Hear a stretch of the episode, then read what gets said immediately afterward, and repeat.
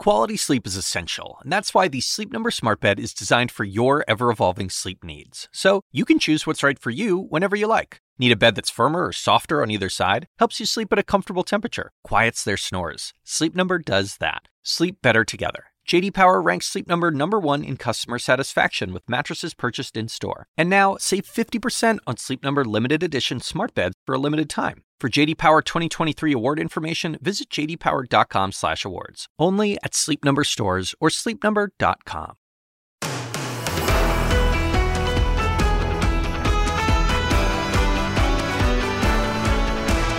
Good Friday morning, everyone. We are glad you are with us. Again, a really busy news day to end the week. Always. Always, good on a Friday, too. A Always lot of developments happening. I love when the president's on a trip because then all the developments happening are happening during our show. Exactly. There is a lot happening at the G7 in Japan. We're going to get to that and a lot more. Domestic news. Let's get started with five things to know for this Friday, May 19th. New overnight, CNN learning that Ukraine's President Zelensky will attend that G7 summit we just spoke about in Japan in person.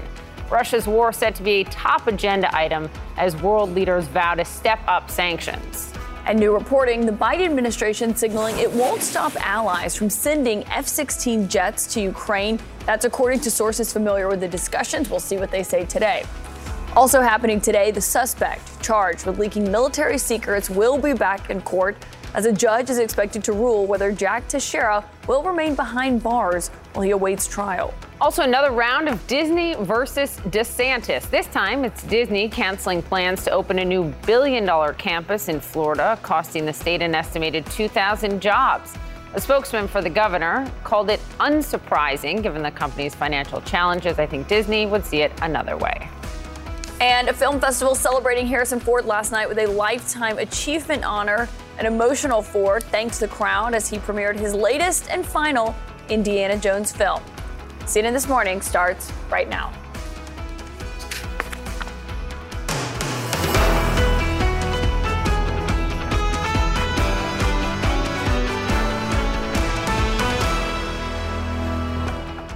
Did you see the Harrison Ford moment? I haven't seen it yet. It's really, it's really nice. it's We'll show it to you soon. It's really, it's a great moment. We'll see it. We'll show it to all of you. We begin, though, of course, with a big development overnight. Ukrainian President Volodymyr Zelensky is making a surprise trip to the G7 summit in Japan.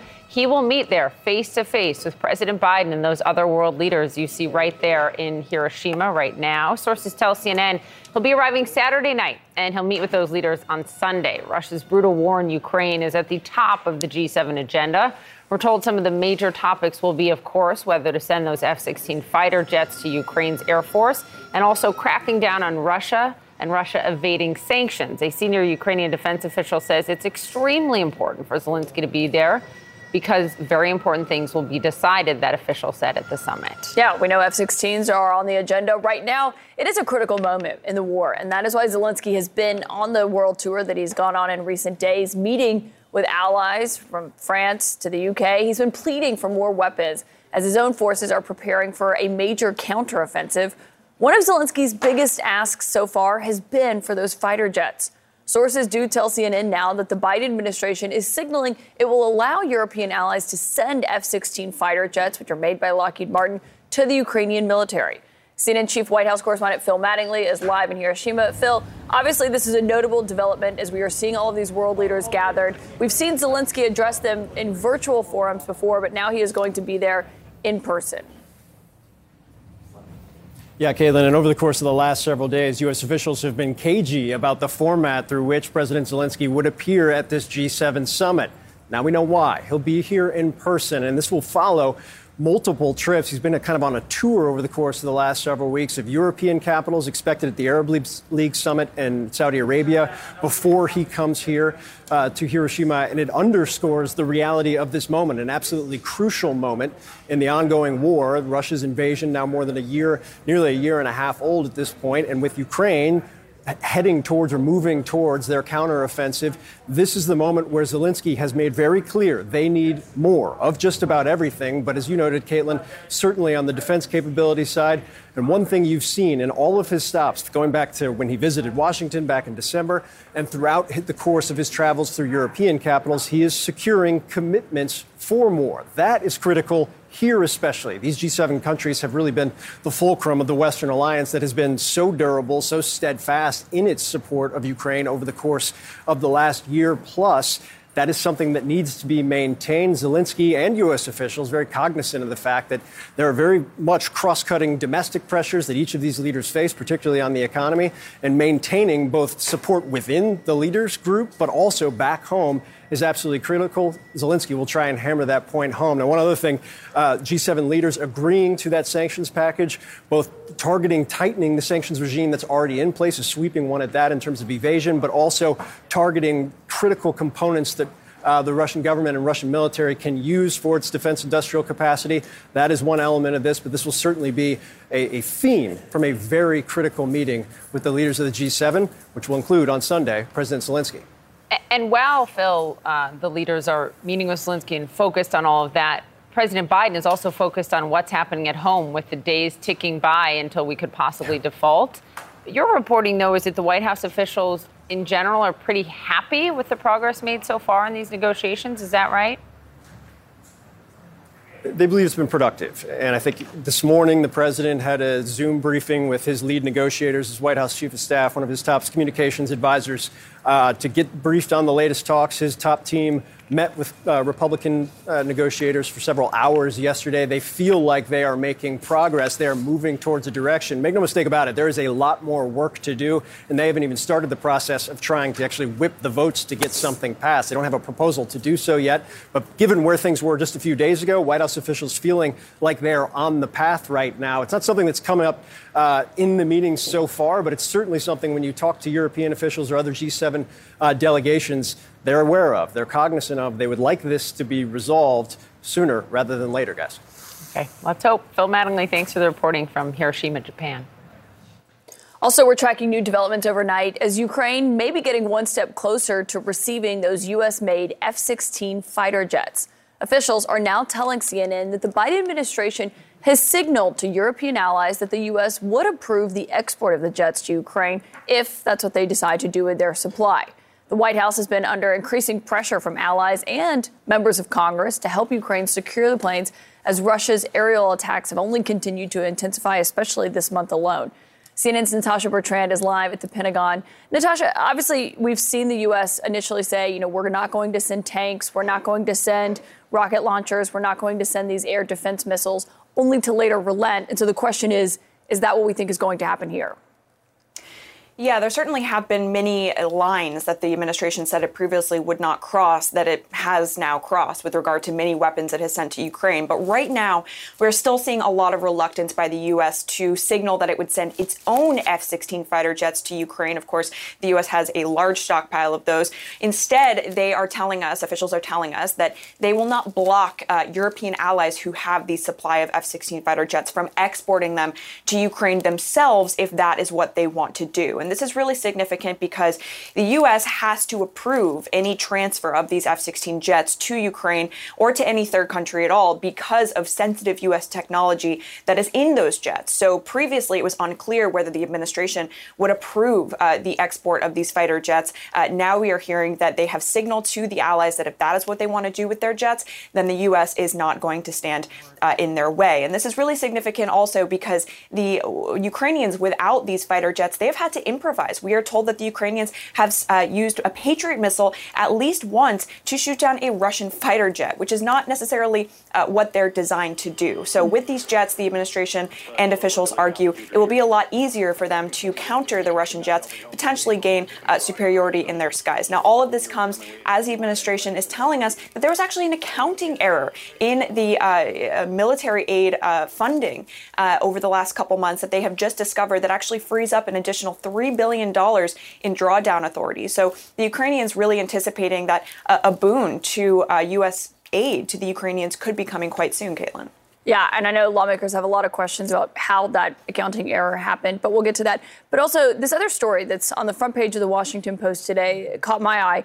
There was a, a missile uh, or a strike that happened in Syria earlier this month that the U.S. said took out an influential Al Qaeda uh, leader. And now we're hearing from Cent- Central Command that they are investigating it, saying it may have resulted in a civilian that was killed in Syria. What do you know about this?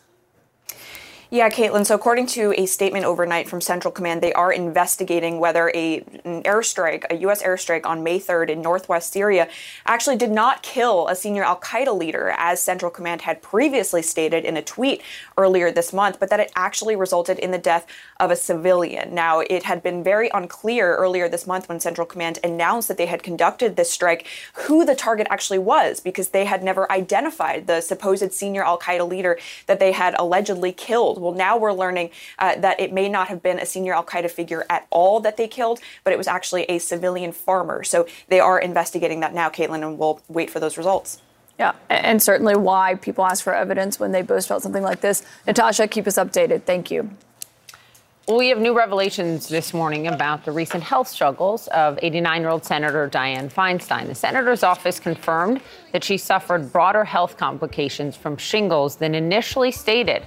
After a denial, her office confirmed she had encephalitis, which is inflammation of the brain. They note that it resolved by itself after Feinstein left the hospital in March. Let's go to Melanie Zanona live on the Hill. And Melanie, look, you got to think about the context of this. This comes in the same week that her exchange, Senator Feinstein's exchange with reporters raised a lot of alarm bells about whether she knew that she had been gone for two and a half months. And her office also confirmed that she continues to suffer from Ramsay Hunt syndrome, which can cause several issues. What can you tell us? Yeah, good morning to you, Poppy. In talking to both Senate Republicans and Democrats here on Capitol Hill, they are showing compassion and sympathy towards Senator Feinstein. And they have said that they think she can still continue to do her job. But you are absolutely right that this has raised broader questions about her mental capacity and her ability to serve in this very demanding job. After initially telling reporters that she just had a really bad flu and that nothing had really been diagnosed, her office did confirm and did reveal that she actually suffered several complications in relation to her shingles diagnosis. I want to read you what her statement told us. They said, the senator previously disclosed that she had several complications related to her shingles diagnosis. Those complications included Ramsay Hunt syndrome and encephalitis. While the encephalitis resolved itself shortly after she was released from the hospital in March, she continues to have complications from Ramsay Hunt syndrome. Now, since returning to the Senate, we have seen her in a wheelchair. There's been a number of aides and other people helping her, including actually Nancy Pelosi's daughter. Uh, but, you know, she also has really taken on a lighter work schedule. So she hasn't been attending caucus meetings, really only attending votes where her vote is needed. So she has been able to help break that logjam of judicial nominations, which is one of the reasons why there was so much pressure on her to return, Poppy. Right. Uh, Melanie, thank you. Appreciate the reporting. Also, this morning, authorities have released new body camera footage from Monday's mass shooting that happened in Farmington, New Mexico, when an 18 year old gunman shot nine people, ultimately killing three, before police shot and killed him. You're about to see the moment when a police sergeant was hit as he was responding to the scene. But first, I do want to warn you you might find this video disturbing. I'm shot! Go for it, That officer, now recovering at home, as the suspect continued walking throughout the neighborhood, opening fire during this. Here's the moment the police ultimately took the shooter down. And a warning it is a volley of gunshots that will be heard in this audio. Get back inside, people!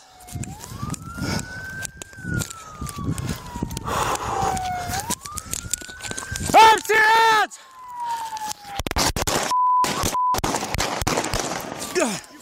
I'm!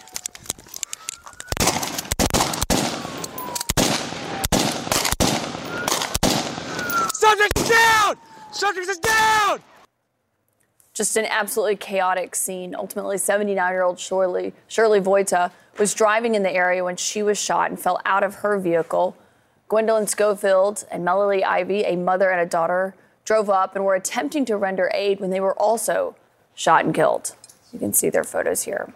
Police say the shooter purchased the rifle legally just one month after his 18th birthday. The motive, though, remains under investigation. Yeah, we'll keep following that, of course. Meantime, Disney escalating its battle with Florida Governor Ron DeSantis, scrapping plans to build a billion dollar office complex in the state. Could this impact DeSantis' much anticipated presidential run? Plus, another Republican governor, this Glenn Youngkin of Virginia, has just released a campaign style video raising questions of whether or not he's going to join the race. We'll talk about that next. More CNN this morning to come after the break.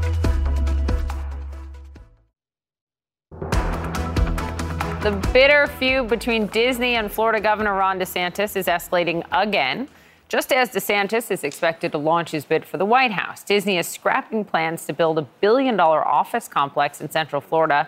It would have brought 2,000 jobs to the state. Now, Disney did not exactly call out DeSantis by name with this decision citing instead challenging business conditions for canceling those plans for that campus near Lake Nona, which is near Orlando. Now, a spokesperson for DeSantis called the move unsurprising and said that Disney would cancel the project, quote, given the company's financial straits, falling market cap, and declining stock price.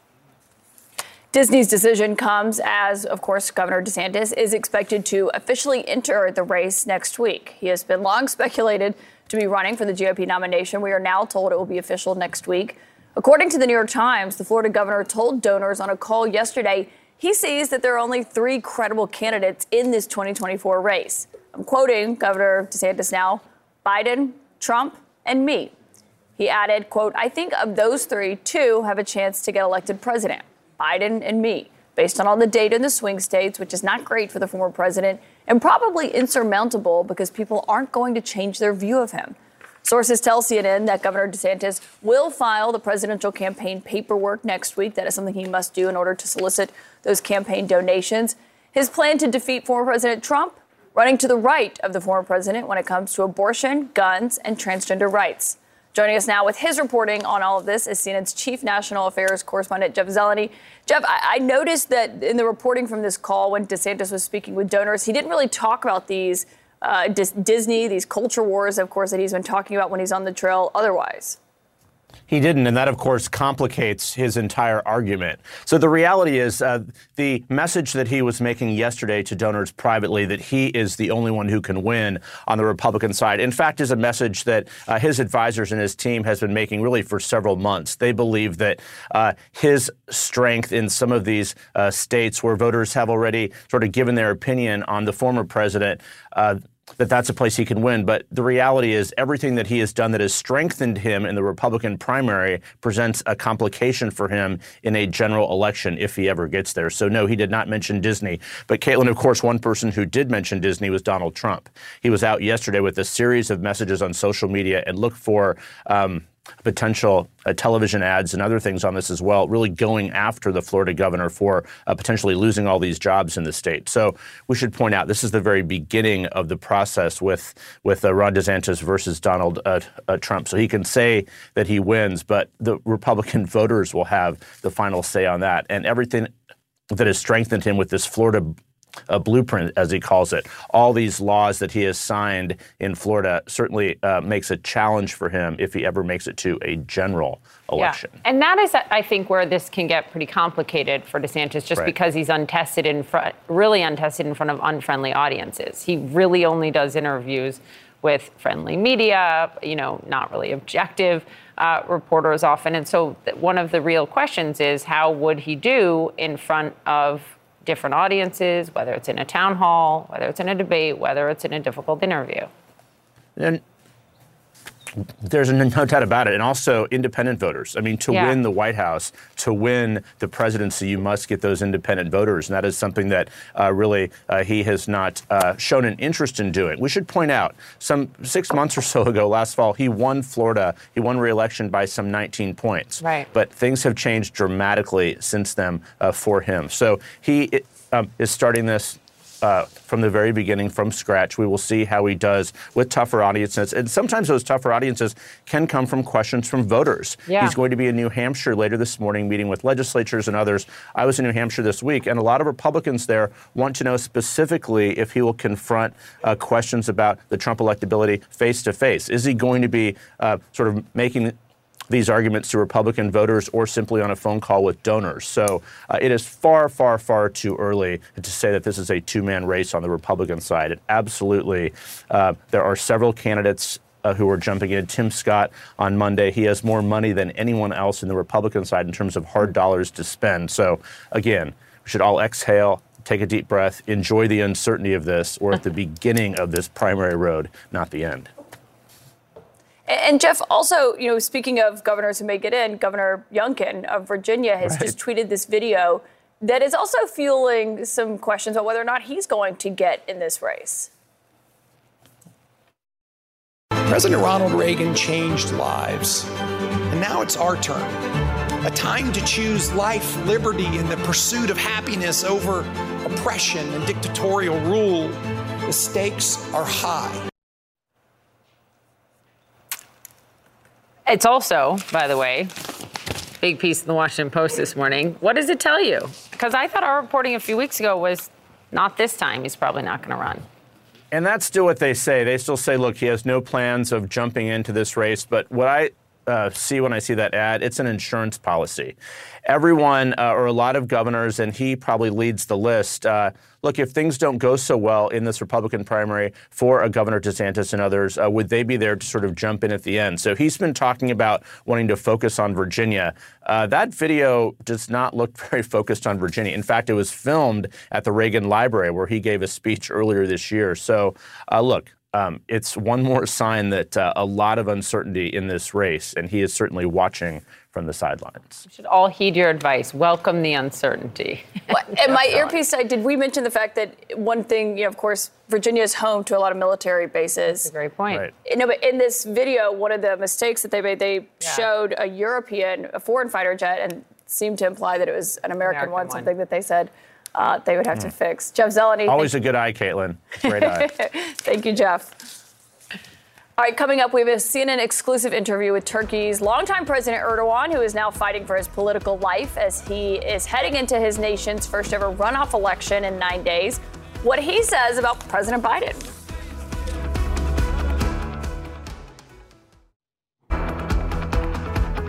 All right, welcome back to CNN this morning. Happening overnight, a man has been arrested after driving through a security gate at the Vatican. This is according to the Vatican press room. Let me show you. You can see here the car driving around the square. Security guards reportedly stopped him from entering, but moments later he returned and just rammed through the gates. That's what you're seeing right now. Security shot at the tires, but the car managed to continue on. He made it to a courtyard where he was eventually arrested. The Vatican News reported that the 40 year old man was experiencing a serious state of psychophysical alteration. That's what they called it, according to a doctor's assessment. Also, this morning, Turkey's longtime president, President Erdogan, says he is feeling confident as he is headed into the nation's first ever runoff election just nine days from now. That is what he told CNN's Becky Anderson in an exclusive interview. Of course, Turkey is a key NATO ally that has rankled other NATO allies. The outcome of this race could have major implications beyond Turkey for the entire NATO alliance and for the war in Ukraine, but even Turkey's democracy. Erdogan has been in power for 20 years now. If he won re election, that would only go even further. But on Sunday, he failed to secure 50% of the vote in the general election against the opposition, opposition leader Kemal Kılıçdaroğlu. Throughout Erdogan's presidency, he's faced criticism for consolidating power and silencing his political rivals, often putting them behind bars. He's also fostered close ties with Russian President Vladimir Putin and Iran. CNN's international Becky Anderson is here with us live with her exclusive interview with President Erdogan. I mean, this is so fascinating to hear him talk, especially as he is now fighting for his political survival. What did he tell you? Mm. Well, there has been no love lost between successive US administrations and President Erdogan over his more than 20 year rule as the Turkish leader, and his relationship with Joe Biden is no exception. Um, back in 2020, then presidential candidate Joe Biden called the Turkish leader an autocrat he criticized his policy towards the Kurds, and he said at the time he would support the Turkish opposition in trying to unseat him. Now, to an increasingly nationalistic Turkish population, anti Americanism plays well with a crowd here. And the Turkish president knows that at a rally on Saturday, calling out Joe Biden, accusing him of trying to topple him in a wide ranging interview that I had with the Turkish president. We discussed that and asked him to explain. Do you genuinely believe, as you suggested last Saturday, that Joe Biden wants to topple you? How could someone who is going into a runoff election instead of completing the election in the first round be a dictator? That is the reality. We have an alliance with 322 MPs in parliament, and the leader of this alliance is going to go for the runoffs in the first position. What kind of a dictator is that? So, if re elected, are you saying that you will work with the Biden administration? You can work with the Biden administration? Without a doubt, I will work with Mr. Biden. And if Biden goes, then I will work with whoever replaces him as well. You've said that you don't agree with the attitude of the West towards Russia with regard the Ukraine conflict, that the West follows a policy based on provocation. I just want to get your sense of where you believe the West perhaps is going wrong here. Is this military and financial aid that we see at present a provocation to your mind? Dengeli bir yaklaşım sergilememiştir. The West is not leading a very balanced approach. You need a balanced approach towards a country such as Russia, which would have been a much more fortunate approach. For example, the Black Sea Grain Corridor Initiative. We are not only considering the interests and the needs of the Western countries, but also that of the African nations. This Grain Corridor initiative has been extended for another two months beginning on the 18th of May. How do you think it was possible? It was possible because of our special relationship with President Putin. This relationship really vexes Washington. And if uh, President Erdogan is re elected, uh, Washington is going to really have to work out how it deals with him. Let's remember he's a long-time NATO ally, NATO member, of course. Uh, they've condemned uh, the Russian invasion of Ukraine, and they have said that they support uh, the return of all Ukrainian territory including Crimea. But Russia is an incredibly important economic partner for Turkey at this point. While Turkey's economy is in such dire straits, $62 billion annually of trade in tourism and energy. So it's, this is a really difficult balancing act to a certain extent for Turkey uh, when it comes to Russia and Ukraine, but also for Washington. And just to be quite clear, um, Turkey um, holds the sort of keys, as it were, to Sweden's accession to NATO at present. And in that interview,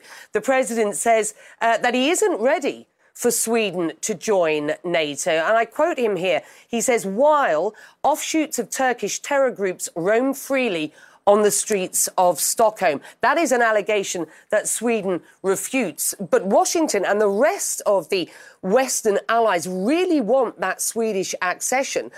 President Erdogan sits on it at present, and he told me he's not ready to vote them in. Caitlin? Yeah, and the White House, you know, has said publicly on the record that they want whoever wins to win. They want it to be a fair election. But obviously, if you talk to them mm. privately, mm. they wouldn't be Absolutely. too sad if there was an Erdogan loss here. Fascinating interview, Becky Anderson. Thank you. Mm.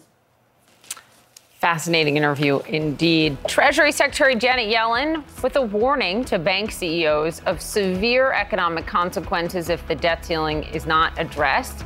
I'll tell you what else she told them. The Supreme Court also just handed a major win to social media companies. We have the details on the latest ruling ahead.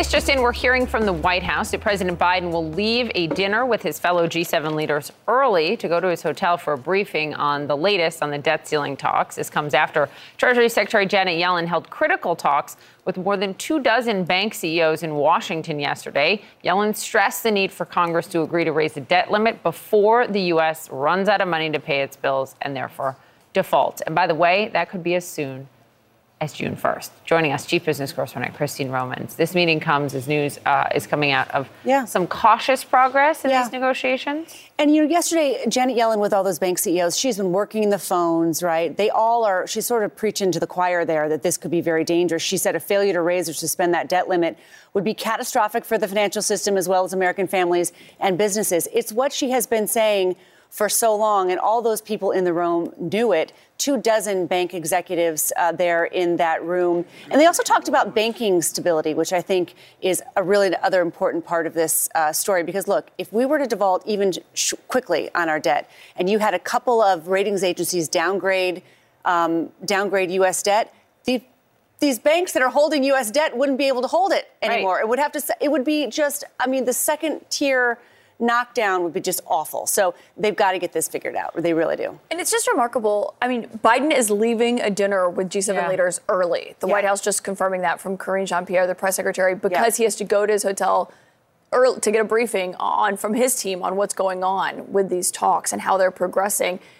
I think we probably heard the most optimistic view so far from Kevin McCarthy Absolutely. yesterday. But but as you were saying on your show this morning, they're still very part, far apart when it comes to the actual yeah. substance and where they're going to agree on something. Yeah. Okay. So they're probably, I'm sure they're in Japan looking at the daily Treasury cash balance, which has now fallen to 68 billion dollars from 90 billion dollars.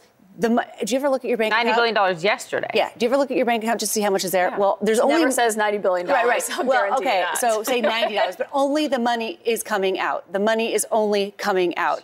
And so they've got a lot of work to do. So how do they get to yes, I guess is the question. Work requirements for some of these safety net programs. Senator Biden has voted for that before. So maybe there's some uh, common ground there. Unspent COVID 19 aid for some mm-hmm. states, maybe that could be pulled back in energy permitting reform. Mm-hmm. That's where there could be some compromise. Everything else, though, they're still far apart. Yeah, and as progressives have said, you know, we didn't vote for President Biden, we or Senator Biden, we voted exactly. for President Biden when it comes to those votes he took uh, on the work requirements. And they've sort of undone a lot of those 1996 work requirements for a while now. Yeah. We'll see what happens. Christine, okay, thank you. you Keep checking the bank account, the coffers of the country. yeah, let me know it. when mine says 90 million. All right, the Supreme Court has just handed a major victory to two social media companies in two lawsuits that legal experts have warned could upend could have upended the internet. The families of people who were killed in terrorist attacks in Istanbul and Paris had sued Twitter and Google, claiming that the companies aided and abetted ISIS by failing to prevent violent groups from using their platforms. Earlier this year, CNN's Jessica Schneider spoke to the parents of the only American who was killed in Paris. They told her why they took on this legal fight. We continue in this fight because we're seeking justice. Nothing is uh, going to give me back my daughter, but at least that is something good is going to be accomplished. The Supreme Court did not agree with that. They actually unanimously rejected those claims. CNN's Ariane de Vogue joins us now. Ariane, obviously, you know the Supreme Court better than anyone. And essentially, what they're saying is that these companies are not liable, they believe, for the content that is on their platforms. Right. This morning, these online media companies, they're really relieved because these companies sought to hold them accountable for some of that third party content that appeared on their platforms that critics said, look, might have helped terrorism here. And this is all a part of this bigger push we've seen going on, saying that these social media companies, they need to be more regulated.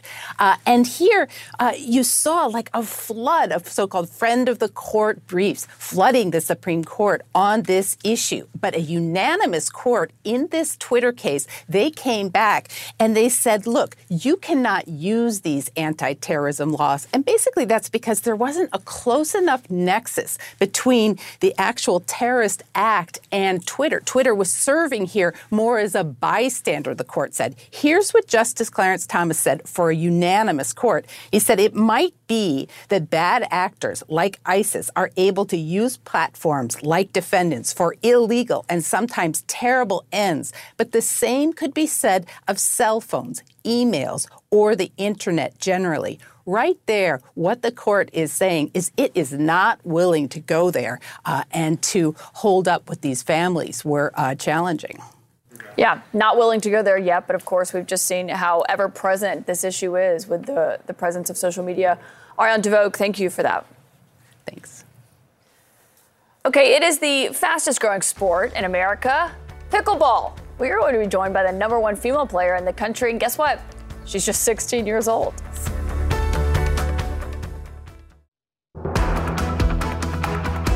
A 16 year old American phenom is the top ranked women's pickleball player in the world, and she has been described as the face of America's fastest growing sport.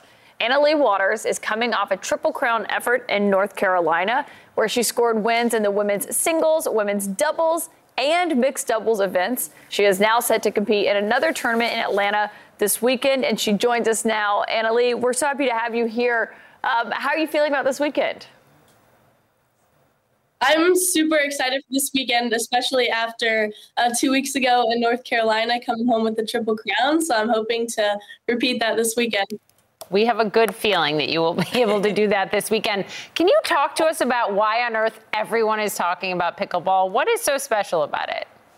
There's a lot of special things about pickleball. I feel like the main reasons that it's just kind of taken off um, is because it's it's like a family sport. You can go out there with your whole family, and your five year old can play pickleball, and your 80 year old grandfather can also play pickleball. So it's just a really fun thing that. Uh, that all ages can really do together.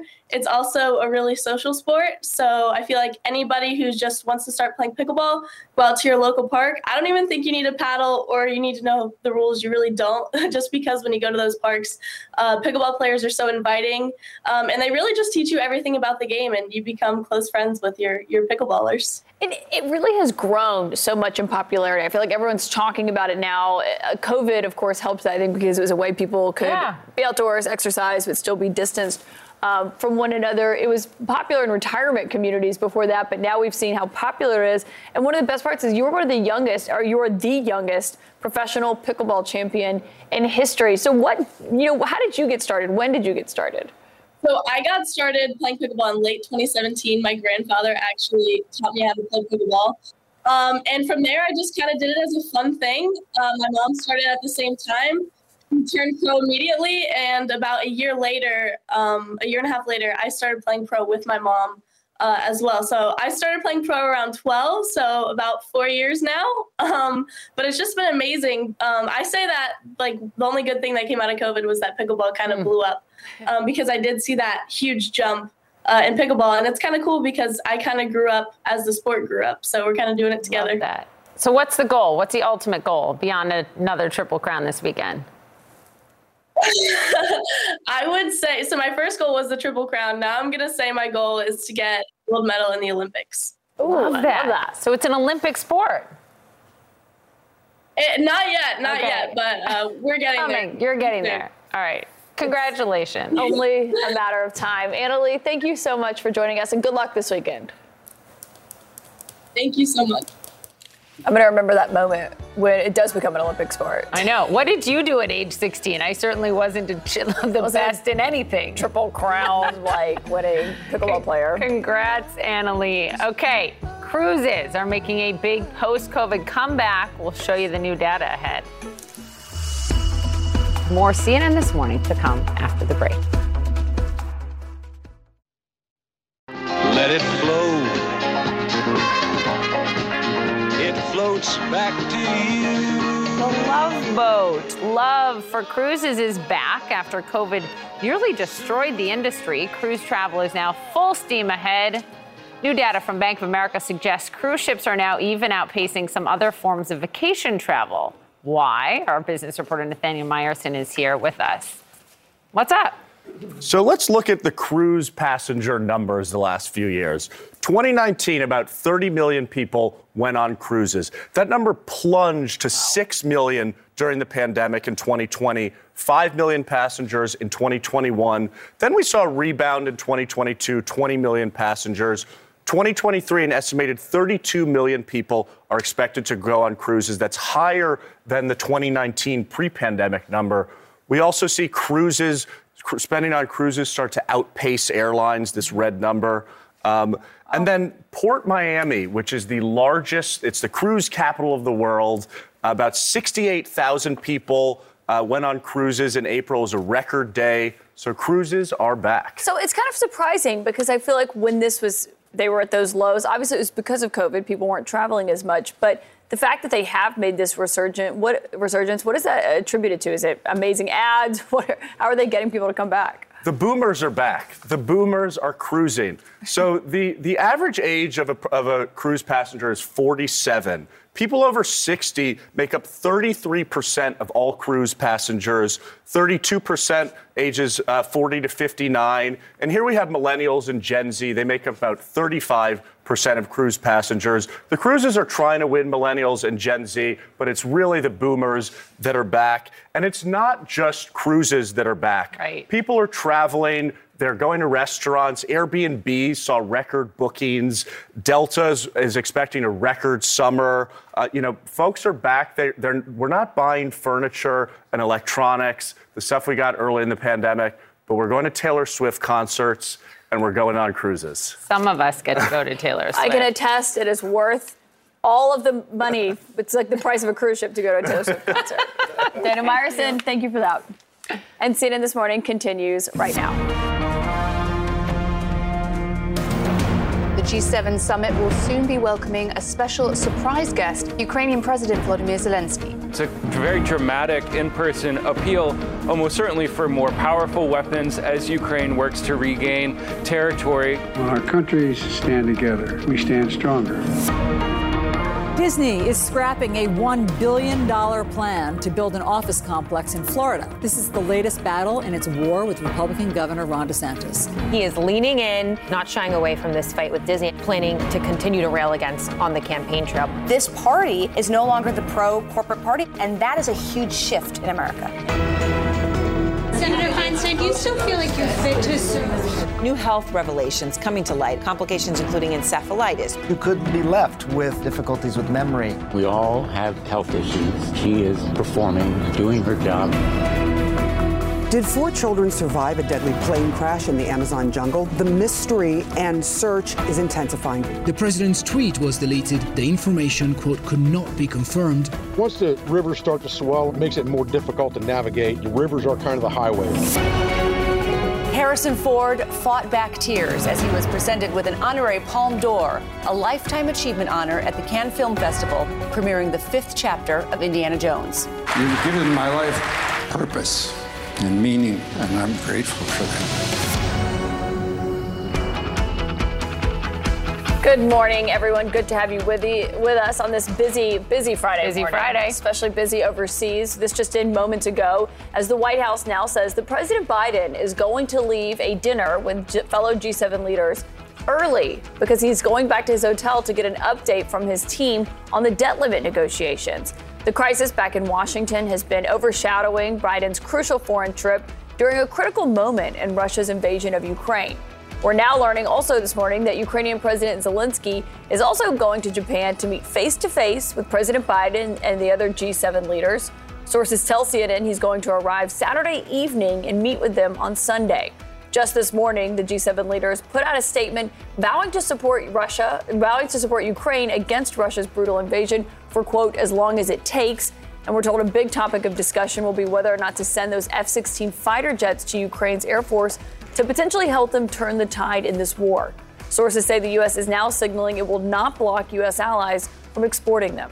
Zelensky has been on a whirlwind of diplomatic missions across Europe. He just arrived in Saudi Arabia to meet with the Arab League. He has been pushing allies to send more weapons as his troops prepare for a crucial counteroffensive. One of Zelensky's biggest demands has been those F 16 fighter jets. Nick Robertson is live on the ground in eastern Ukraine, not far from the front lines. Nick, glad to have you with us.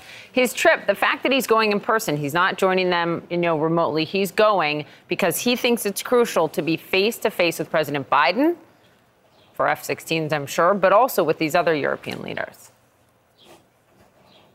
Yeah, we know the F-16s are going to be, you know, top of the agenda for Zelensky because it has been for some time. He knows he's beginning to win the argument that he's won over some of those European leaders. He was meeting with them in their capitals earlier in the week. Those leaders met in Iceland a couple of days ago, and there they came up with a plan to help get Ukrainian fighter pilots trained for the F-16, to help the Ukrainians figure out how to purchase F-16s. Zelensky's uh, advisors are saying it's extremely important for him to be there in person to explain uh, their thinking, to uh, put forward their proposals, to put forward their arguments, and, and really give the leaders the best and most accurate, up to date sense of what's happening in the war here in Ukraine. And for Zelensky, that's that is quite simply going to come out with the need to push for more ammunition and the need to get those fighter jets. And he thinks best way to get this done for him, be there in person, make the case face to face. Yeah, it's a powerful argument to make. But before he gets to Japan, he's just landed in Jeddah in Saudi Arabia, Nick. And obviously, there are some very wealthy Gulf state leaders there that have provided a substantial amount um, of assistance to Ukraine. What's the expectation for this stop before he gets to that G7 meeting? Yeah, he's expected to have a bilateral with uh, Crown Prince Mohammed bin Salman. Look, uh, the Crown Prince of, of Saudi, uh, perhaps not well liked on, on some aspects on the world stage, but he has been hugely busy behind the scenes trying to help with things like prisoner releases, prisoner exchanges, and this will be a topic of conversation for Zelensky. But he'll also talk about the Muslims uh, in Ukraine, the Crimean Tatars who are facing political oppression in Crimea under the Russians. That will be a topic of discussion. But uh, what Zelensky recognizes is, and his and um, sorry, that's a May the force be with you. Warning just being cleared here. They come in quite often. Um, what Zelensky will be talking about will be the plight of the Tatars in Crimea under Russian rule, but also he recognizes that the Crown Prince Mohammed bin Salman wants to play a role in stabilizing and a potential peace deal down the road. So that will be part of the conversation there as well. The foreign minister of Saudi was in uh, Kiev a couple of months ago uh, talking about support that the country can give. Zelensky understands as well that MBS has a relationship with Putin can get in Putin's mindset. Um, there's a lot on. There's a lot that Zelensky can get out of this meeting. Nick, thank you for being there for us on both those fronts. Yeah, remarkable to see that with Saudi Arabia, as they've obviously tried to walk a very fine, fine line. line. With all of us joining us now for the military perspective on this is retired Air Force Colonel Cedric Leighton, a CNN military analyst and former member, I should note, of the Joint Chiefs of Staff at the Pentagon. Uh, thank you so much for being here. Obviously, the F 16s is something we've been talking about for so long about whether or not they are going to be able to get them, develop this air superiority that they've not been able, Ukraine has not been able to do so far. But the pushback we've heard from the U.S. has been it takes so long to train the Ukrainian forces on these F 16s. What's the sense of how it could help, though? Yeah, that's a great question, Caitlin. So let's take a look at the F 16 because what you're looking at here is a very versatile aircraft. And, uh, you know, when you see what it can do, I mean, it can fly at 1,500 miles per hour. It uses what are known as radiation detection and target air, uh, to target air defense systems. So this is very important because what it's going to be able to do is it's going to be able to go after uh, Russian air defense uh, areas such as the S 300, the missile system that's there, the S 400 potentially, but those are also very dangerous weapons for this kind of an aircraft. It is not a stealth fighter. Uh, it has a 20 millimeter gun. It's basically an air to air and an air to ground combat platform. And that's one of the main reasons, because of its versatility, that the Ukrainians want this aircraft. Yeah, very versatile. Obviously, something they could use. We've seen how they've tried to make up for not having them. The new reporting from CNN is that the U.S. is signaling to allies that it may allow the export of F 16s, which would allow other countries that have these, obviously made in the U.S., to be able to send them to Ukraine. Which countries is it exactly that, that have the F 16s that could have the capability of potentially sending them? So these are the countries in NATO, besides the United States, that actually fly the F 16. Everyone from Turkey and Greece all the way up through Romania, Poland, and then, of course, the Scandinavian countries of Norway, Denmark, and then the Benelux, uh, Netherlands, and Belgium. Uh, so these countries are critical for this. One country that has made that transition very effectively uh, from Soviet era fighters to the F 16 is Poland. Another one is Romania. So these two countries would be the most likely likely ones to help with that transition because they're also interested in getting newer generation fighters that are even newer than the F 16. And this would be one way to do that, provide their F 16s to Ukraine and then be able to, for the Ukrainians, be able to use them against Russian targets. Yeah, and with these F 16s, I've talked to people at the Pentagon uh, about the reluctance to say, whether yes, we'll allow U.S. allies to, to export theirs, or we ourselves will will send them But it's also an argument we heard about the tanks, about other pieces of equipment that they did eventually send to Ukraine. What's your sense of, of what they'll what they'll do here? So what I think they're going to do, Caitlin, is you know let's uh, looking at all the different platforms and weapon systems that we have provided to the Ukrainians.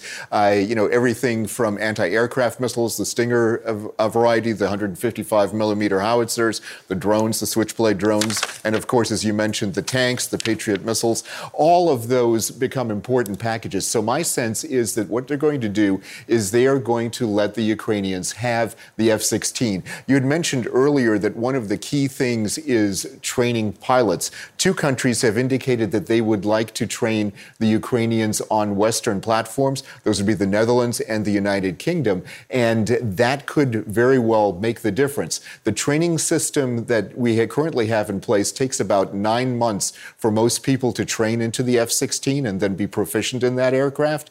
Uh, the Ukrainians might be able to do it within 69 days if they just move from their platforms, the Soviet era MiG 29s and Su 27s into the F 16. Uh, they won't be completely proficient after that time frame, but it is something that they could potentially do given the fact that they have a lot of combat experience already.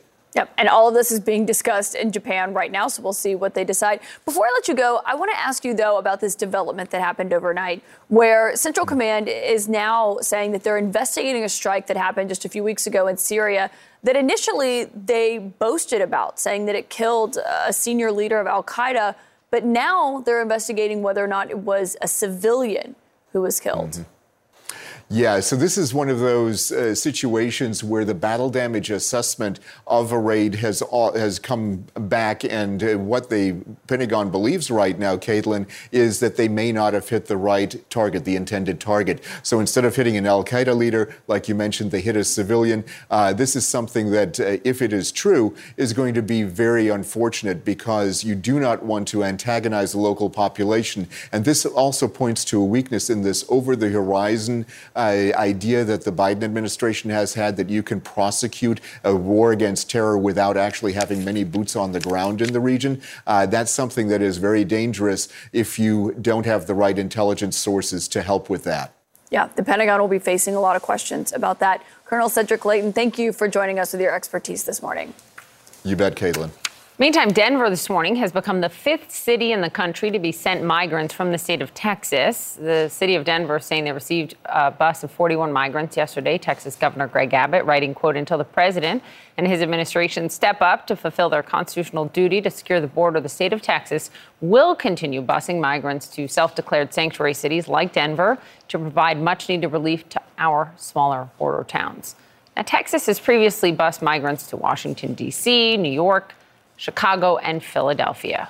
And here in New York, New York City Mayor Eric Adams says the city is bracing for the arrival of 15 more buses carrying asylum seekers in just the next few days.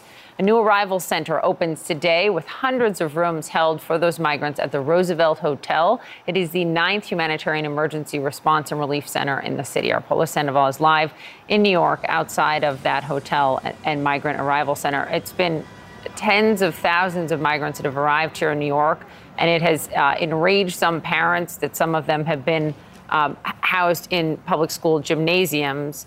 Are they moving away from that to these hotels, or is this in addition to that? That's that's the indication, Poppy. And for important perspective here, that drop in migrant apprehensions that we witnessed along the southern border just about a week ago, that is not translated to any sort of relief in terms of what the city has been doing to try to keep up with the number of asylum seekers arriving in New York City. In fact, that number has only surged. There are two city council sources uh, that were invited to participate in a closed door meeting with the Adams administration tell me that that number now is increased to close to 600. That is a dramatic increase over the uh, two to 300 that were arriving here just a couple of weeks. Mayor Adams sharing with the city council that he expects at least 15 buses to arrive in New York City from Texas in the coming days. We saw one such bus arrive at Port Authority just a few moments ago. The uh, migrant families aboard that bus then transferred onto an MTA bus that came uh, to the to this welcome center that was just opened up today. In fact, we may have some footage to show you that shows some of these families. Now, this is that welcome center that the city has been working to open. Basically, the main hub where many of these asylum seekers that come in from other, from, from the southern border will make their first stop. In some cases, especially those families with children, will potentially be able to shelter here as for those uh, migrants that do not have children, they will likely end up in the more common spaces uh, in, in terms of the shelter system. But really, what we have is the city trying to still keep up with the demand as they expect these numbers to continue to rise. There is a possibility that we could see them drop eventually, but that at this point is not the case uh, as the city continues to, again, keep up with, uh, yeah. with, with, with, with shelter needs. Now, finally, I can tell you that the city continues to, to ask city officials throughout the, the region to look for other options. And for now, this is going to be one of their solutions to house them here, in addition to well over 100 shelters that have opened up. What about the funding? That is what the governor, Governor Hochul, New York City Mayor Eric Adams have been pleading for uh, much more federal funding. Where, where is this city on that and the state on that? And also, what's the mayor saying this morning about this new arrival? So initially, the city had put in a request for well over $300 million in FEMA funding. You recall that happened uh, earlier this year. Well, recently, FEMA then out with that decision and deciding that only about $30 million would be allotted to New York City efforts. It's saying that they really wanted to focus, federal officials wanted to focus on the immediate border regions. Uh, they did say, however, that New York City received uh, some of the most funding out of any other inland community. But the mayor says that is still not enough. What he continues to call for is the Biden administration to step in and work out this issue of the work authorizations that, Poppy, we've talked about at length in the past. Yeah, we have Polo again. Great reporting. Thank you for being there for us this morning. Meanwhile, in Washington, lawmakers on Capitol Hill got into a pretty explosive argument yesterday over whether or not those three self proclaimed FBI whistleblowers are actually whistleblowers. Mr. Chairman, these individuals have been determined not, not, to be whistleblowers. To these are not whistleblowers. They've been determined by the agency not to be whistleblowers. Are you deciding that they're whistleblowers? Yes, the law decides. Did you not listen to Mr. Levitt's testimony? Did you not read the law? The his law decides that they are whistleblowers. His attorney the chair is recognizes the gentle lady. That was an exchange between Republican Congressman Jim Jordan and Stacey Plaskett, a Democrat on that committee. Jim Jordan called on three men to testify yesterday as part of his efforts to, in his words, show that the FBI is weaponizing itself against conservatives. The three people that he invited to testify said the agency retaliated against them for not toeing the line during the investigations into January 6th. Nonetheless, the FBI cynically elected to close ranks and attack the messenger. Despite my history of unblemished service to the United States, the FBI suspended my security clearance accusing me of actually being disloyal to my country. But if you watched that, it's also to know, important to note that before the hearing, the FBI actually sent a letter to Congressman Jordan's subcommittee. In it, the agency said that officials stripped two of those three men that you saw there who testified of their security clearances after multiple violations and security concerns. The agency says that both men also expressed alternate theories about the attack on the Capitol. Ahead, Senator Dianne Feinstein's office contradicting her denial about complications that she has endured from shingles, the new revelations about her health ahead. Also, Disney's battle with Florida Governor Ron DeSantis is only heating up as the company now says it is scrapping plans that would have brought thousands of jobs to Florida ahead. More CNN this morning to come after the break.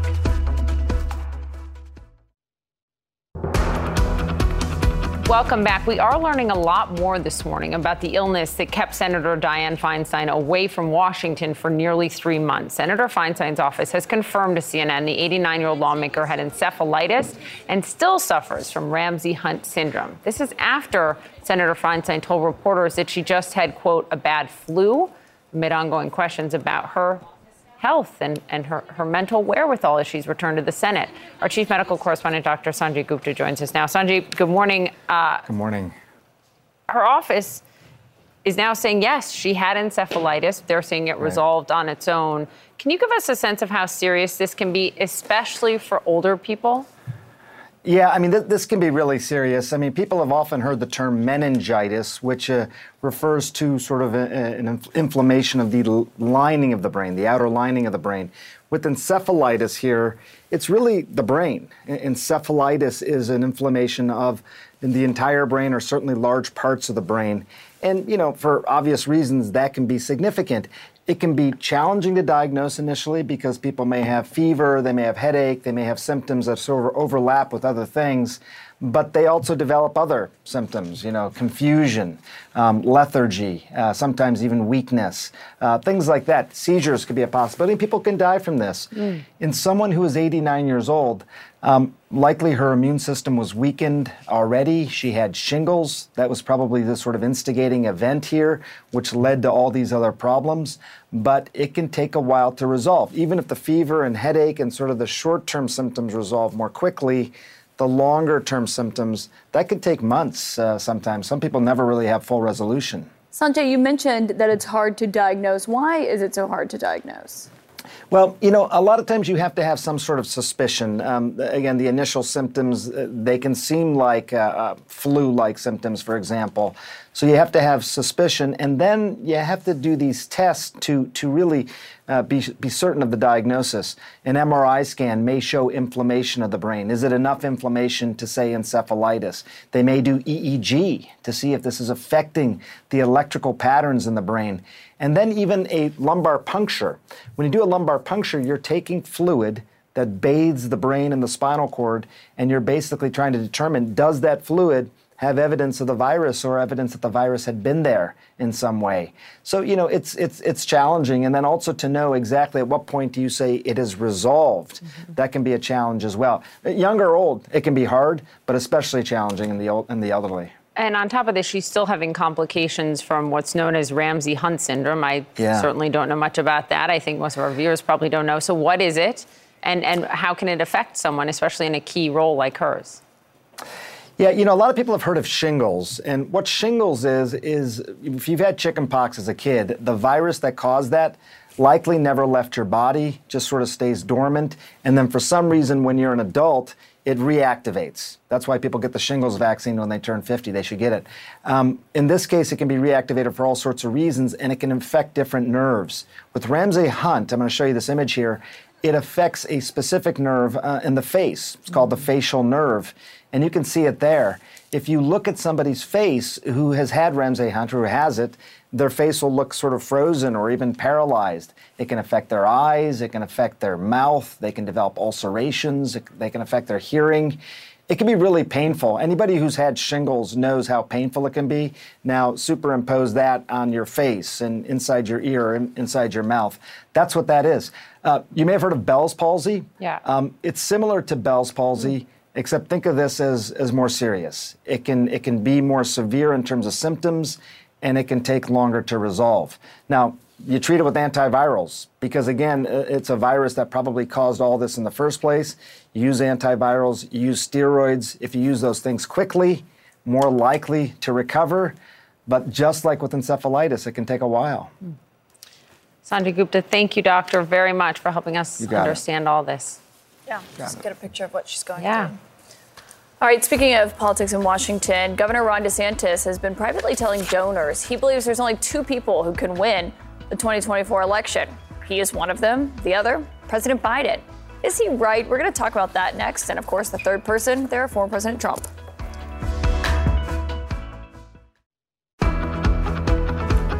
Biden, Trump, and me.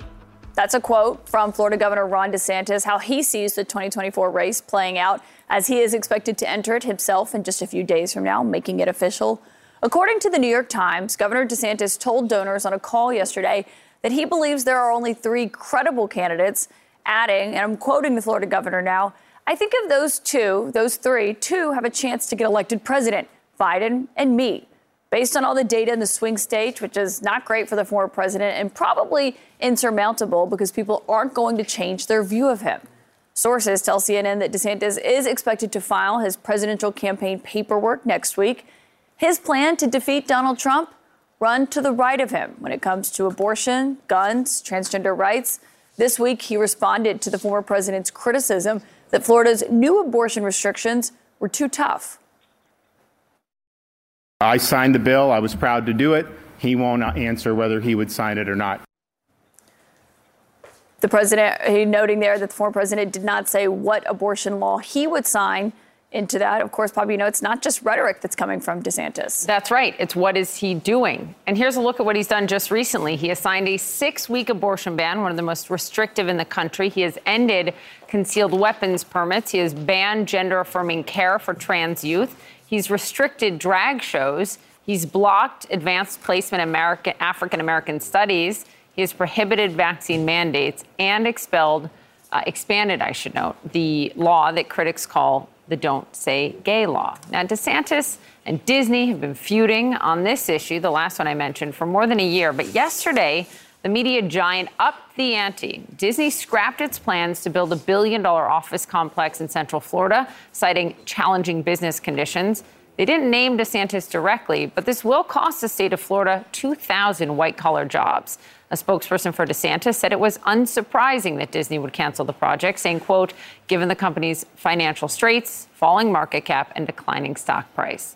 Now, pres- former President Trump's campaign put out a statement arguing that DeSantis, quote, single handedly lost Florida more than 2,000 jobs. Former Vice President Mike Pence, who's also eyeing a 2024 run, weighed in. I'm not terribly surprised to see Disney canceling a billion dollar contract that's, on, that's only going to harm people in the Orlando and, and Florida area. And, and it's uh, one more reason why, uh, as a limited government conservative, uh, I, have said for months now that I, I, I think both sides ought to stand down. Joining us now to discuss, CNN political commentator and former Trump White House communications director Alyssa Farah Griffin and our CNN political analyst Natasha Alford. Thank you both for being here. This call is pretty remarkable in the sense that DeSantis has been towing around the criticism of Trump. This is probably his most direct shot yet, telling donors this guy cannot cannot beat Biden. And while I tend to agree with him in a general election, I think 2020 bore that out, and I don't see Donald Trump picking up more swing voters or more independents in 2024. The numbers in the general um, are very comparable, DeSantis head to head with Biden, as they are Trump head to head with Biden. The electability argument is a decent one for DeSantis to make, but that cannot be the whole thing. He has to take Trump on directly and he has to draw policy juxtaposition. And to the point you read in the open, which is he's actually in many ways running to the right of Trump, which means you're shrinking the pool of voters to potentially support you even more. Um, the, Disney, real quick. The, I mean, and I should mention I'm partially employed by Disney, but um, it is a, it is a, this was a tremendous misstep by him, losing 2,000 jobs for the state with a median salary of $120,000. Yeah. And now his team, um, what they're going to frame it as, what they're kind of spinning it as, is to say um, this project was likely going to be on hold anyway. Disney's gone through massive layoffs. Um, but there's property records in Orlando that show as recently as mid March they were moving forward on groundbreaking. I will say some of the reporting has been that uh, Bob Chapek, the former CEO of Disney, had been more of a proponent mm. of this than Bob Iger. But still, clearly, DeSantis isn't it making making it any more any more welcoming for Disney in Florida. That's for sure. Natasha, I thought it was interesting that former President Trump came out after this and said, "Look." uh, DeSantis got caught in the mousetrap, his words, and, and says that he basically failed in this war and that Disney is going to prevail. Yeah, I think that there was a miscalculation in terms of, you know, how long you can beat up on Mickey Mouse, right? And uh, not have some sort of backlash.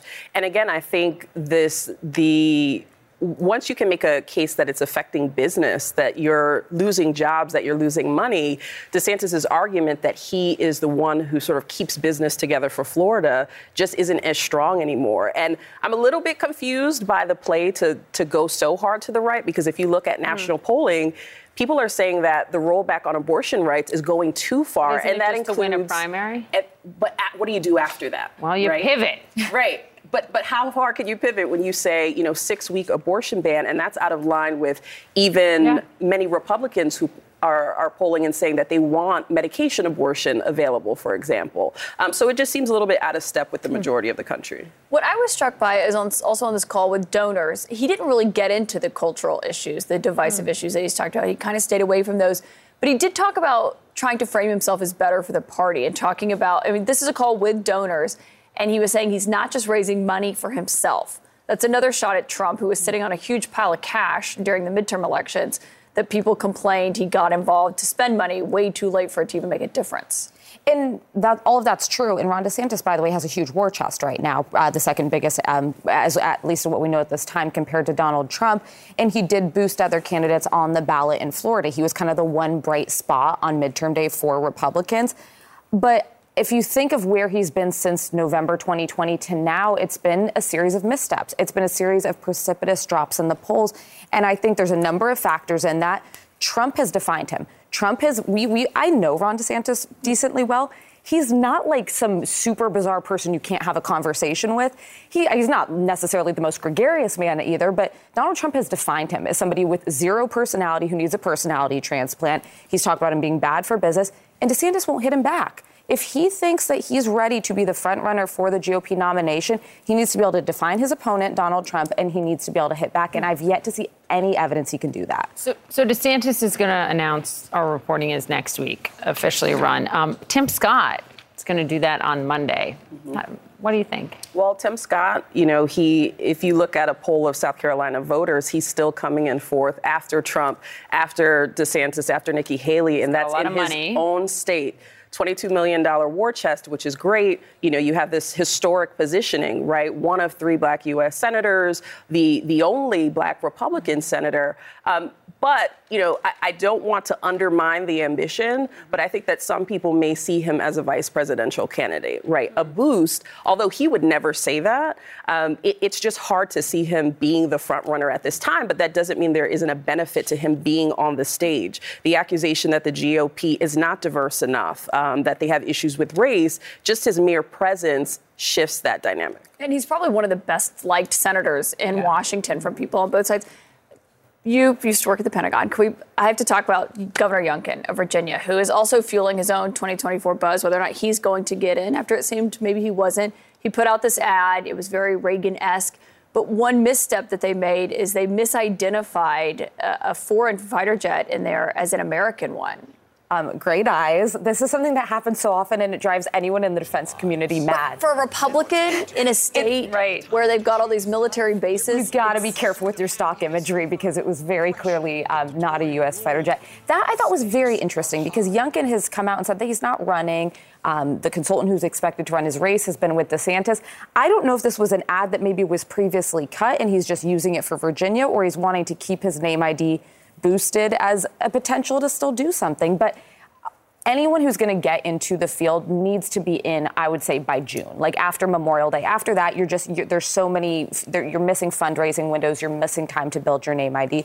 So folks need to get in quickly. I think there's an opportunity for name recognition. Everything that he's done in Virginia fits into the larger cultural conversation we're having. The attacks on CRT, this idea of supporting parental rights. So either way, I feel like there's a benefit for him, even if he doesn't have a legitimate shot at taking the White House. Alyssa, Natasha. Thanks, guys. Two great political minds to talk about all of this with, so thank you both. Thank you. The Supreme Court also delivering a major victory for social media platforms, allowing the companies to avoid lawsuits for now that stem from terror related content. We have the implications of that ruling next. Also, Montana's TikTok ban already facing a legal challenge. We're going to be joined by a TikTok influencer from the state. What does she think?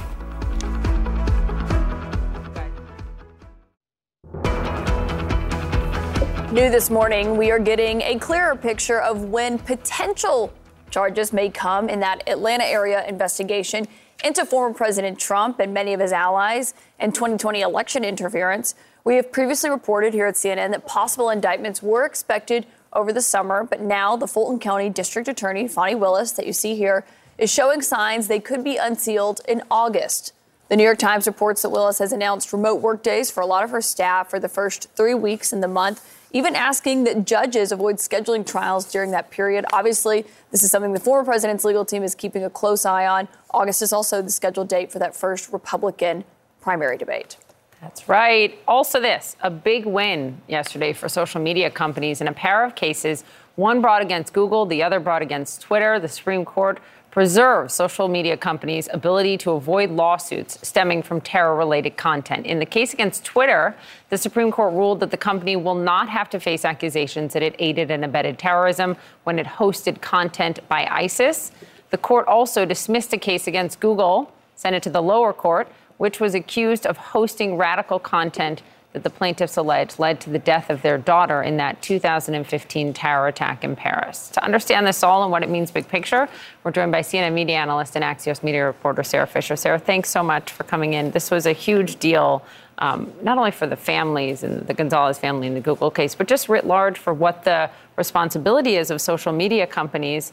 And the bottom line is they continue to get a pass um, under Section 230 of the commun- uh, CDA Act. Yes, yeah. exactly. So it's going to be a lot harder for anybody who wants to sue a tech company for responsibility about what a third party says. And that's because the court had the decision whether or not it wanted to reevaluate this long time law. And essentially, by deciding not to, they've punted it to Congress. So Congress, which passed this law in 1995, could go and reverse it. The challenge is, Poppy, there's been no really good, you know, suggestions put forward on what we would replace it with. And I think that's why we're at a standstill. We know that the internet as it is, it needs a little bit more moderation, but we don't know how to do that without completely breaking the internet as we know it today. And what they seem to signal yesterday is that they're basically passing on it for now. I mean, obviously, yeah. this is something that is likely going to be a recurring issue. But when you mention Capitol Hill, you, know, you always see these Republicans and some Democrats too, but a lot of Republicans talking about Section 230 and the protection that these companies get and railing against it and promising to do something. But you never actually see something materialize on that front. I mean, it's difficult, but it seems like a lot of talk and very little action on it. That's right. It's a politically motivated issue, right? Republicans love to say that they're being censored by big tech and that you should take away their protections so that they don't have to be censored. But the challenge is, Kaitlan, we like to think that these laws give protection to Google and Facebook and the big guys. They also give protection to a lot of smaller apps that we use every day. How many times when you go to book a hotel, do you look at pictures of it on TripAdvisor? Or you look at pictures of a restaurant on Yelp? Or you want to add something in a comment section because you buy a lotion and it doesn't work? all of that stuff is protected by Section 230 as well. And so if we were to remove these protections, it's not just big tech, it's their local newspapers, comment sections, it's the Yelps of the world, it's all these other sites. I think that's why it's hard for Republicans and Congress writ large to just break this rule because it would have such sweeping impact on a lot of different sites. Uh, Marsha Blackburn, for example, had talked about, and she's been a big voice in this, you know, whether. Uh, senator from Tennessee. Uh, yeah, and, and, another case coming forward before the same court making the same argument as the Gonzalez family made may have a better chance here. Because the court didn't really rule on the merits here at all. The court just sent it unanimously, interestingly, down. Right, and so I just wonder if you think that there is much more to come on this, because you have, you, if Congress isn't going to solve it, the court has to weigh in here on Section 230, because that was written in a very different time than what the internet and social media is now? So, yes and no. And here's why the Supreme Court's job is to interpret complicated laws. Section 230 of the Communications Decency Act is not a like complicated law. Words. Exactly. It's actually very straightforward in what it says these platforms are protected and not. And so technically, if you would want to revisit this, this really is the job of Congress to rewrite the law, to repeal it, et cetera. I don't know that the court has that much power at this point. It's really interesting. Sara Fischer, thank you. Thank you. The legal challenges, speaking of, are beginning over Montana's TikTok ban. This is a ban that wasn't just for government devices, this was for personal devices as well. And now five content creators are suing the state's attorney general, arguing that this ban violates their First Amendment rights. The governor there, Greg Gianforte, says he believes the law that he signed will protect Montanans' personal and private data from the Chinese Communist Party. If the law is upheld, hundreds of thousands of TikTok users in Montana will no longer have access to that app starting January 1st, like Kylie Nelson. We've got another realistic day in the life of a fashion influencer living in Montana. It is finally freaking nice out, so I enjoy starting my day off with a little walk to soak up some sun before sitting in my office. Can't forget breakfast for these guys. Look at how cute Diesel was. Today is a full blown office day. I need to approve my Sunday newsletter to go out, return some emails. There's a couple brand deals that I'm trying to negotiate, and then update my website. Always post an outfit reel, so this was my outfit for the day. And Kylie Nelson joins us now. She is a fashion and lifestyle influencer who is based in Montana, has over 200,000 followers on TikTok. We should note she is not one of those content creators who is challenging the state's ban, but she would certainly be uh, affected by it. Kylie, I know you get a lot of your income from your presence on TikTok and from the way you use this platform. What was your reaction when you heard that the governor had signed this ban into law? I do. I'm not going to lie. I was a little shocked and surprised. It's been in talk for a long time, and especially this past month when they said that it was going to be just state but when it came to that it's going to be all of us, I was I was actually pretty shocked. Do you share any of the concerns, Kylie, that, um, for example, the head of the FBI, Chris Wray, or the CIA director, Bill Burns, have? Because they're concerned about the ability for China, because TikTok's owned by a Chinese company, to access data, mm-hmm. include, you know, like your data or anyone's data. Does that concern you at all? I 100% am concerned of that. I hear that. I respect that. I just haven't seen the proof of it yet. Right. So that's kind of what I'm waiting for. At the end of the day, I am a law abiding citizen. And so if it does happen, then it is what it is. Yeah, I think that's a fair point. TikTok has said it's never been asked to provide nor has provided user data to the Chinese government. Mm-hmm. Yeah, there are a lot of concerns yes. about this, obviously. But I know also the concerns that someone like you would have is, is about your income because. Yeah some mm-hmm. people in our if our audience, you know, a lot it's like a lot of younger people who use TikTok. You can't get the same kind of growth you say from an Instagram or from, from another app. You get pr- this primarily from TikTok. Is that right? Influencer. Correct. From my understanding, TikTok was created specifically for TikTok growth. So I've been on Instagram for, gosh, probably almost 10 years, and I have about 70,000 followers. And it's been less than two years that I've been showing up consistently on TikTok, and I'm already at over 200,000 uh, of my audience. So you definitely get a lot more growth compared to other apps. So I think that's what kind of sets it apart from the other ones. Totally set apart because its algorithm is so effective. Uh, in terms yes, of targeting, it's a discovery platform more than anyone. Yep. Can I ask what you'll do if for example, Montana prevails in these legal challenges. I just wonder, I mean, you support your family this yeah. way. Would you leave the state? I wouldn't leave the state. Like I said, I am a law abiding citizen, and it's just, we're going to have to pivot. I always say that every platform, it has its time and its place, going all the way back to MySpace, Facebook. Vine, I even kind of think that it's fair to put like Instagram in that category too. And so there's always going to be a new platform that comes along. And I think this is a great reminder to content creators to make sure that we're not putting all of our eggs in one basket and that we're making sure that we're equally spreading our content along all other the platforms. It's a, it's a, great point. Thank you for helping us put sort of the human yes. face, the face on yeah. what this means for people that rely on this platform. Thanks, we appreciate yes. it. Yes, thank you.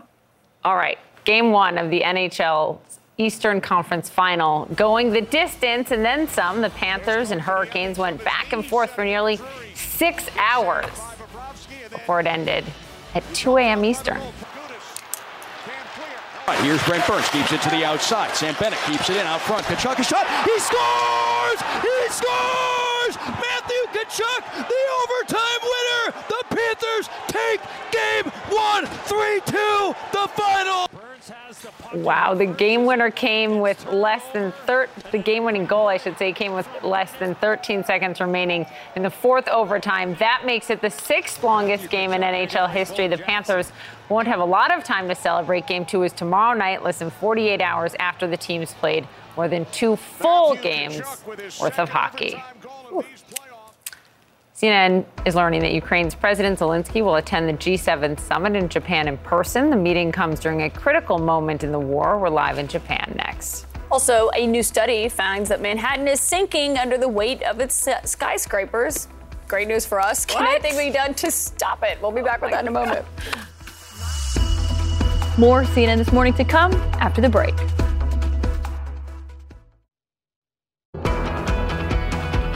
That's a live look at beautiful New York City, but you better look now because apparently it's sinking.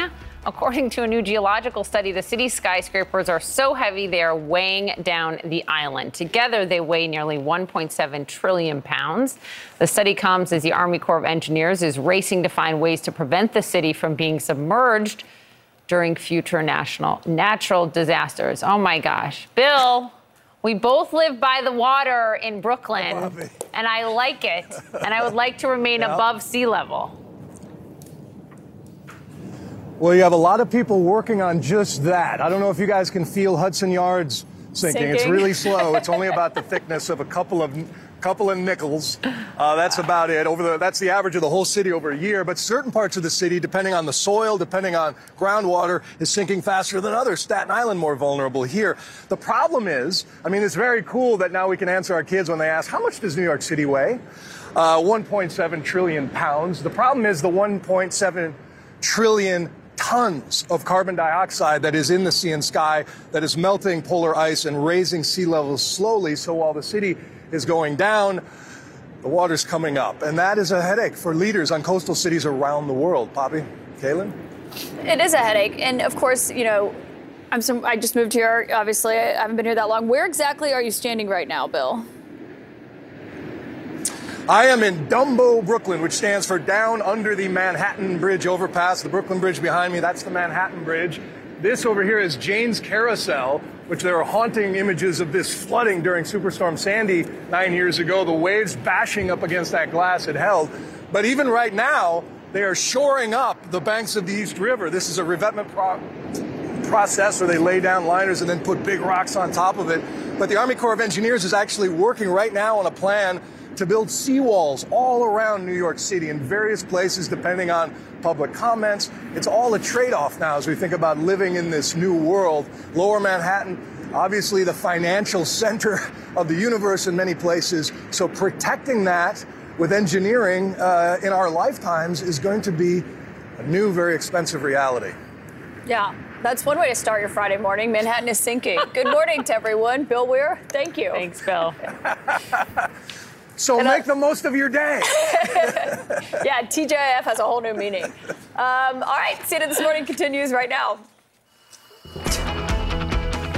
All right. Good morning, everyone. Manhattan may be sinking, but we're still here with you this morning, and, and we've got some headlines to be. And we've got some headlines, global headlines for you. Let's begin here. Big news this morning: Ukraine's President Volodymyr Zelensky heading in person to the G7 summit in Japan to meet face to face with President Biden and other world leaders. Also, that accused Pentagon leaker is going to appear in court just a few hours from now as former and current defense, defense officials are expressing alarm that the young airman kept his job even after he'd been reported multiple times to commanders for mishandling classified intelligence. Disney just delivered a huge $1 billion blow to Ron DeSantis' Florida right before he's expected to announce a run for president. This hour of CNN This Morning starts right now.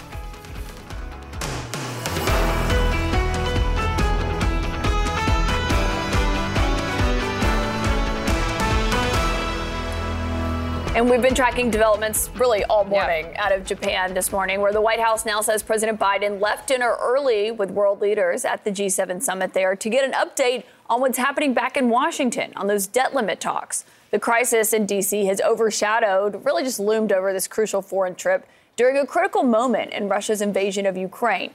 This is a photo of the president receiving that virtual briefing that he got earlier this morning from his negotiators in D.C. late at night in Japan as we are now learning that Ukrainian President Zelensky himself is going to be meeting with President Biden and the other world leaders at the summit on Sunday. Right now, Zelensky has just landed in Jeddah, Saudi Arabia, to meet with the Arab League. You're seeing him right now address the leaders in that room when it comes to what is happening in his home country. He has been on a whirlwind diplomatic tour, making several stops across Europe to meet with allies in recent days. Zelensky is pleading with them for more weapons as his own forces are preparing for a major counteroffensive. We're now told that one of those top things that is going to be discussed at the G7 summit, where President Biden is, is whether or not to send the F 16 fighter jets to help Ukraine's Air Force. CNN's chief White House correspondent, Phil Mattingly, is live in Hiroshima. Phil, obviously a lot going on for the president at all times, but right now, especially as you know, he's meeting with these world leaders, F 16s are on the table, but he's also going back and getting an update from Washington on what's happening with these debt limit talks.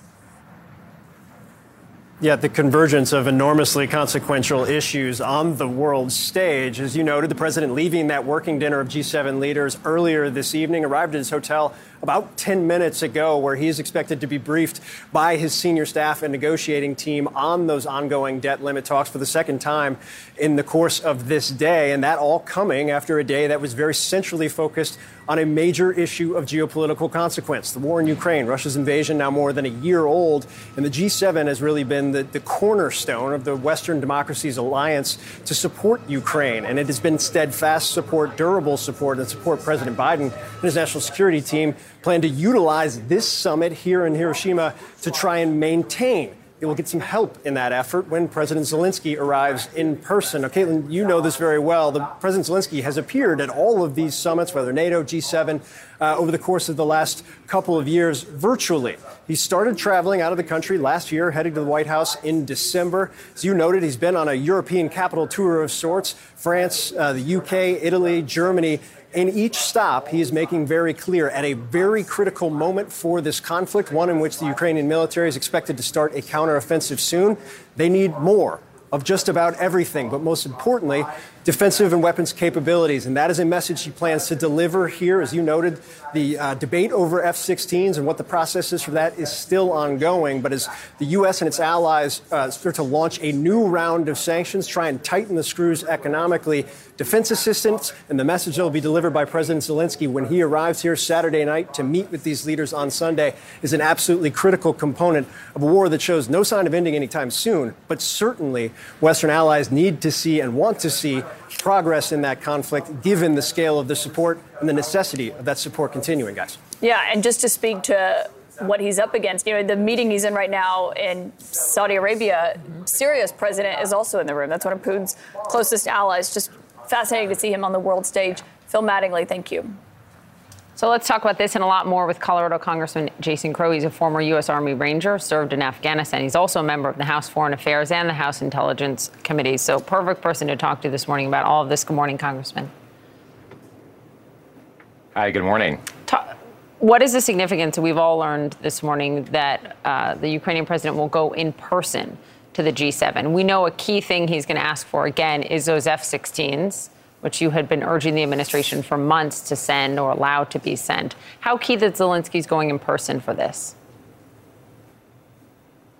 Well, it's very important. We all know an in-person appeal is much better than a written one or, or a remote appeal. And, and, you know, Zelensky is an incredible messenger. He's a very charismatic mm-hmm. leader. When he makes those personal connections, uh, they're very powerful. I've had the opportunity to sit down with him um, you know, uh, in person uh, during an extended period at least once, and, and spoke with him over the phone and, and, Zoom and a couple of other occasions. So he knows what he's talking about. He knows what his country needs, and he's going to make that appeal. And like you said, I've long been pushing for F-16s or, or fourth generation fighters. It could be another type of fourth generation fighter. It doesn't have to be an F-16, but they do need that capability, uh, that, that capability to establish air superiority and to support ground operations is really essential right now.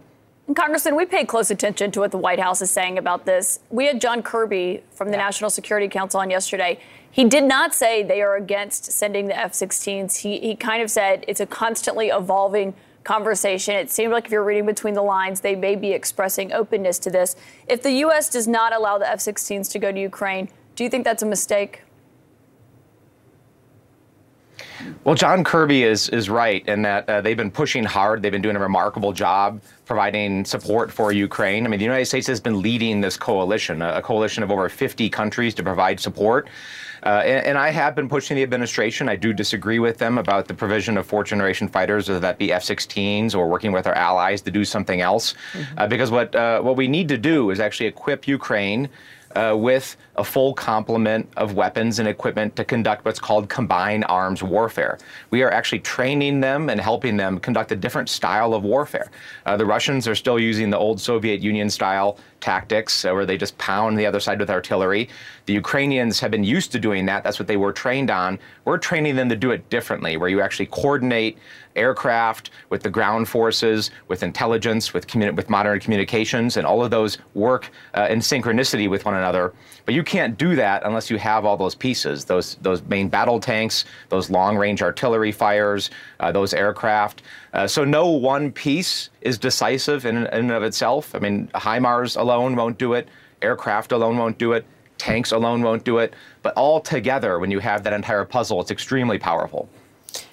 Staying on, on Ukraine and funding and aid, uh, this is pretty stunning that the Pentagon has now made public. We know something that they apparently knew two months ago, and that is that they miscalculated the amount of aid they'd given by $3 billion in terms of weapons valuation. That has come to major concern, uh, some of your fellow colleagues on your committees, but also in the House uh, more broadly, including uh, Mike McCaul and Mike Rogers, who said this is extremely problematic to say the least. These funds could have been used for extra supplies and weapons for the upcoming counteroffensive.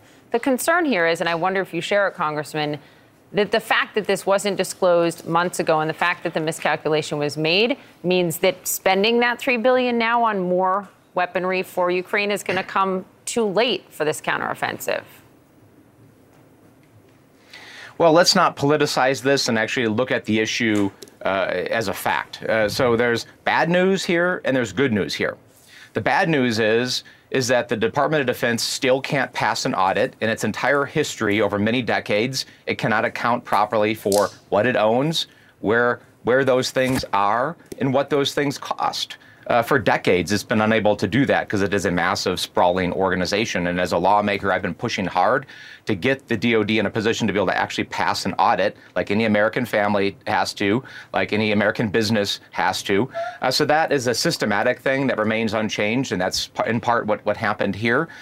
The good news is, is it doesn't appear as though this is going to materially affect uh, the provision of our aid to Ukraine because uh, we've been sending stuff very aggressively, very fast uh, for 16 months now to Ukraine, mm-hmm. and we'll continue to do that. Uh, so even if uh, we are able to provide more, we have a supply chain issue and our, our partners have a supply chain issue doesn't mean there is actually more to provide. Uh, you know, we can only produce munitions, equipment, and weapons so fast. Uh, so having more money available, and it's actually unclear how much more uh, we have available, doesn't mean we can actually do more at this point. So, are you saying that the Republicans are wrong when they say that these funds could have been used for extra supplies and weapons for the upcoming counteroffensive? I'm saying it's too early to tell. We just found out about this a couple of days ago. But do you uh, think the Pentagon know. should have told uh, Congress What we do sooner? know is that the because they say that they found about they Uh, discovered would've this good. two months ago. Yeah, it would have been nice to know about this sooner, and I've been pushing the administration to actually engage with Congress, and this is more of a White House issue than a Pentagon issue, to engage with us about a supplemental because we know that funds are going to run out this year. We've known that for some time.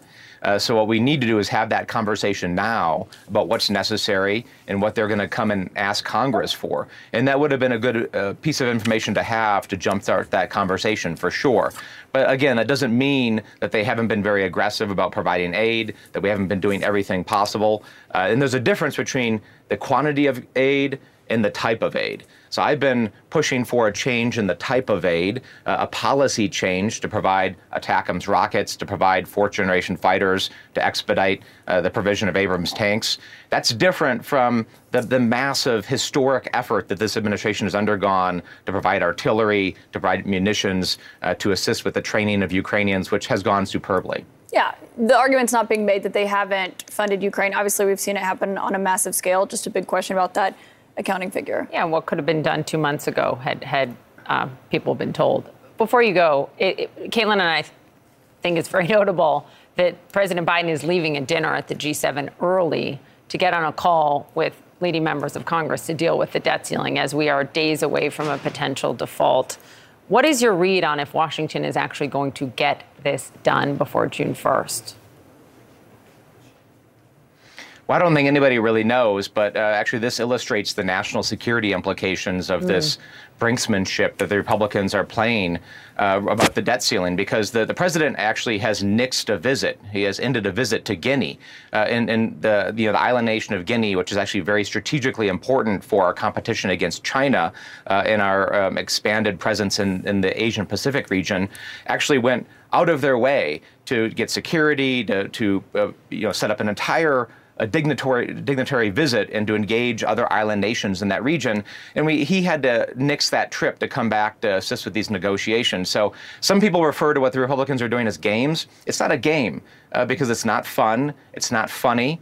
Uh, this is not entertaining. It's actually having real world implications uh, for our engagement overseas with our partners, uh, encountering very real world threats.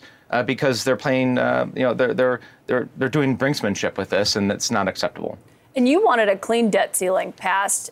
That seems unlikely now as the White House is negotiating with Republicans on this. Are you willing to, to walk away from wanting a clean debt ceiling and vote for some of these Republican spending cuts that they're demanding if that's the agreement that, that comes out of this? well, we've done a clean debt ceiling dozens of times. We did it uh, a, a, bunch under the Trump administration, so there's no reason why we shouldn't do it now. Um, I'm going to wait to see what they actually come out of with negotiations. I never uh, answer hypotheticals, and I have no idea what that hypothetical will be. So I'm going to see what the president and Speaker McCarthy come up with, and, and then I'll make a decision. All right, Congressman Jason Crow, thank you so much for your time this morning, and as always. Thank you. All right, in just hours from now, the Air National Guardsman who is accused of leaking classified military documents online is set to appear in court in Massachusetts. A federal judge is expected to decide whether or not the person you see here, 21 year old Jack Teixeira, should be released to his parents' home as he is awaiting trial.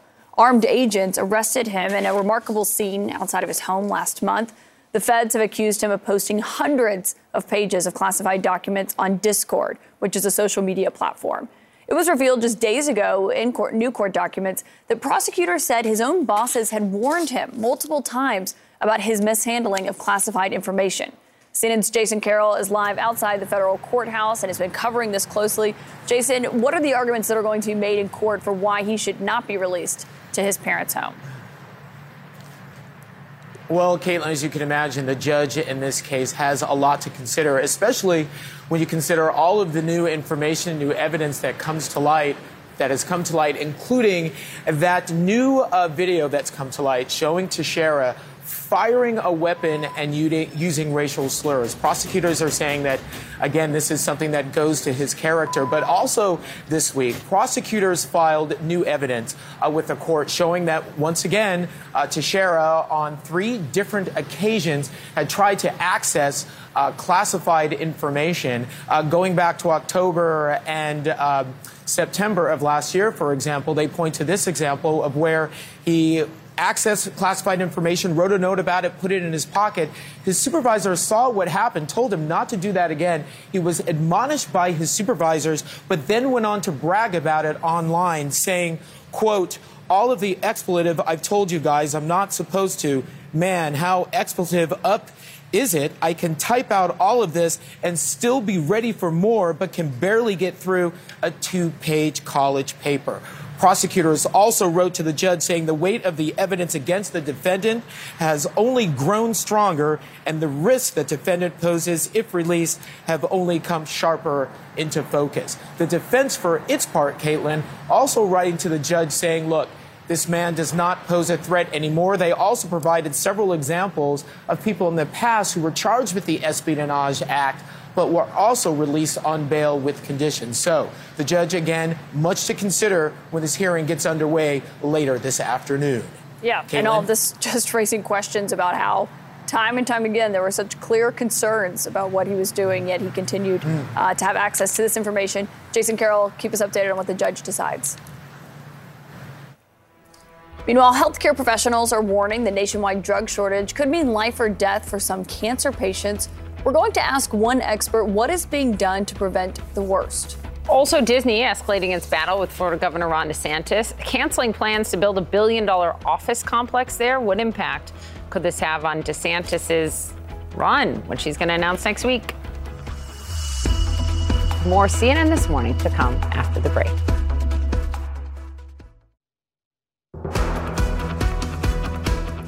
Healthcare professionals and experts are warning now that a nationwide drug shortage could have dire consequences for some. The New York Times reporting that, quote, thousands of patients are facing delays in getting treatments for cancer and other life threatening diseases, with drug shortages in the U.S. approaching record levels. Right now, there's an active shortage of nearly two dozen chemotherapy drugs. Some experts say that the shortage could mean life or death for some of these patients. Joining us now is a professor of gynecology uh, the, and the president elect of the Society for Gynecology, Onco- Gynecologic Oncology, Dr. Amanda Fader. Good thing you are in charge of this and not me, Doctor. Obviously, this is a real concern. Um, to see this, this is a really alarming uh, study to say that these drug shortages could have such dire consequences. Yeah, good morning, Kaitlan, and thank you for having me. Um, to put things into perspective, drug shortages are not new and have existed in the U.S. for decades. But what is new and particularly problematic is the sheer number of drugs that are going undergoing shortage, and that's increasing year after year. And life saving chemotherapy drugs that we use as the backbone of cancer treatments for adults and children across a wide variety of cancers now are in critical shortage and are often in the top five of, of drugs that are in shortage consistently. And so this is quickly approaching the level of a public health crisis because at this moment in time, we have 12 indispensable chemotherapy drugs that are currently in shortage. So, what are you telling patients, doctor? I mean, especially those in the most critical situations.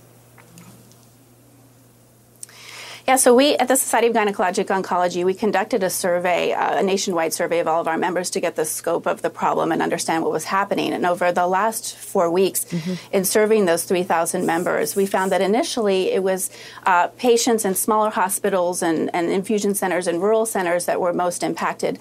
But over the course of the last four weeks, we've seen an, uh, just an explosion of responses from oncologists around the nation. And we see now that large centers, cancer centers, urban centers, all centers are, are being affected in some way by the crisis. And so one of our strategies, both at Johns Hopkins at, and, and within the Society of Gynecologic Oncology, is really we have a singular focus on the the health and well-being of our patients, and we are uh, we are working with patients to help them uh, as much as possible receive standard of care therapies at their institutions, putting them in contact um, with the oncologists at their centers uh, to to mitigate and develop the best strategies so that no patient is left behind. We should never be telling patients that they can't receive uh, the life-saving treatments that will will will keep them alive. Yeah, I think everyone would agree with that. It, you say you've never seen a drug shortage this bad. But this is the reality that we are dealing with now. And so, what's your guidance when it comes to, to ways that you could adjust treatments, adjust doses in order to basically stretch these out while the shortage is happening? Yeah, so many medical societies like the Society of GYN Oncology, the American Society of Clinical Oncology, Foundation Women's Cancer, GOG Foundation, we're all working together to try to find best solutions here and, and developing opportunities to preserve drug supply that we have and use it responsibly and minimize waste. And there's techniques we can use at the pharmacy level in order to do that. So not a drop of chemo is wasted and we can extend it, uh, get more mileage out of it for more patients. But we're also issuing uh, alternative drug guidelines uh, in situations where there's a scarcity of these drugs or a critical shortage. We're using best available evidence from clinical trials to, to guide these recommendations. And we are, uh, and in many cases, we do have excellent substitutes that will have similar efficacy as the standard of care drugs. In some cases, though, we do not have good substitutions and patients will receive inferior care. And so we're working with uh, national regulatory uh, associations that help uh, define the standards of care in the country and with insurance companies so we can help get approval for some of these really critical uh, alternative drug regimens uh, so that we can keep patients on track with treatment and promote great survival outcomes for them. It's a really great point. If it's not covered by their insurance or Medicaid, they're not going to be able to afford some of those more expensive alternatives. So if you can get the insurance companies to change policy here, that would make a, a huge difference, Doctor. Thank you very Thank much. You, doctor. Thank you. The search this morning for four children who range from 11 months to 13 years old that officials do believe survived a plane crash in the Colombian jungle is still underway. It's a race to find them. We'll fill you in next. Also, Salman Rushdie making a rare public appearance. The author accepted an award and still cracked a joke, if you can believe it, about that attempt on his life just nine months ago. It's nice to be back as opposed to not being back, which was also an option.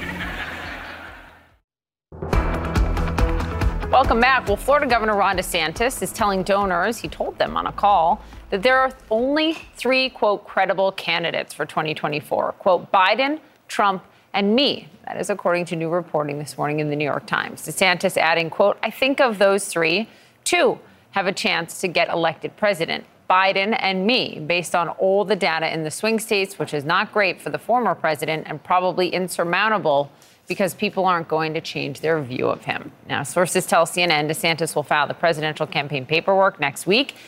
His plan to defeat Donald Trump is to run to the right of the former president on abortion, on guns, and on transgender rights. And this comes as DeSantis' feud with Walt Disney intensifies. Yesterday, the media giant announced it is scrapping plans to build a billion dollar office complex in Central Florida, citing changing business conditions. It'll cost the state about 2,000 white collar jobs. So let's go back to our chief national affairs correspondent, Jeff Zeleny.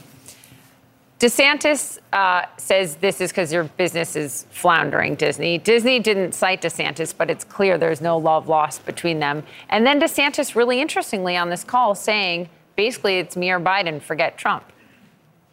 Hey, good morning. I mean, certainly that is his uh, wish going into this presidential race that he believes he is running a two man race. But uh, that's getting ahead of ourselves. The reality here is that uh, Governor Ron DeSantis, yes, he's going to run and try and appeal to Republican primary voters on what he calls his Florida blueprint. That is uh, all of the conservative laws that he has signed uh, this year alone. Uh, but he is trying to make the case that he has a stronger electability argument. That may be true in the primary campaign. Of course, that's where he begins. But the general election, should he win the primary, that is a long ways off. And do any of these conservative laws laws on abortion, on schools, on uh, you know a raft of things. Do they hurt him in a general election? So as he travels to New Hampshire today, uh, the Florida governor, he's meeting with uh, New Hampshire legislators, of course. So that is the first in the nation primary state. He has to begin making this case that he is strong enough to uh, take on the former president. He talks about it as the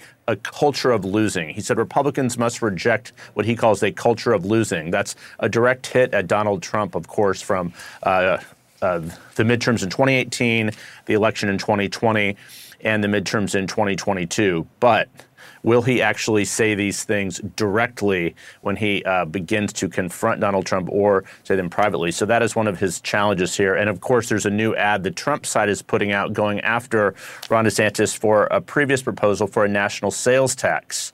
So this is just beginning this fight between the two of them, and it could be an epic one. Yeah, we've seen this fight play out, Jeff, but you're always on the road out there talking to voters. And I, we've heard Republican voters tell you that they don't like the former president's attacks on DeSantis because they're both very popular. Trump is running ahead of him in this, but they're still both really popular. So, what does this delicate dance look like? How does next week and this run becoming official from DeSantis change that? It's definitely a delicate dance. You're right. Uh, these Republicans do not, Republican voters do not like these candidates tearing one another down. They uh, want to win back the White House. That's why the Florida governor's argument is always uh, about winning about the long term view, winning the White House here. But there uh, are plenty of data points to show that the uh, Trump's uh, arguments against him on a sales tax, on his previous uh, support for changing Social Security, those have worked. He's in a far weaker position now, Governor DeSantis is, than he was just six months or so ago when he um, um, won the reelection by some 20 points. So the, negative ads are uh, always viewed negatively, but they also work. But we should point out as well, it's not a two man race. Tim Scott, the senator from South yeah. Carolina, he's getting into the race on Monday, and there'll be others as well. Chris Christie is uh, nearing a move as well. So uh, this could be a crowded field. Yeah, maybe Governor Youngkin as well. Maybe. We'll see. Jeff Zeleny, thanks as always. Thank you, Jeff. Thanks, guys. Salman Rushdie, the author, making a rare public appearance last night. Of course, he survived a brutal stabbing attack last year when he was on stage at a literary festival. Last night, he attended the PEN American Gala in New York to accept a Courage Award.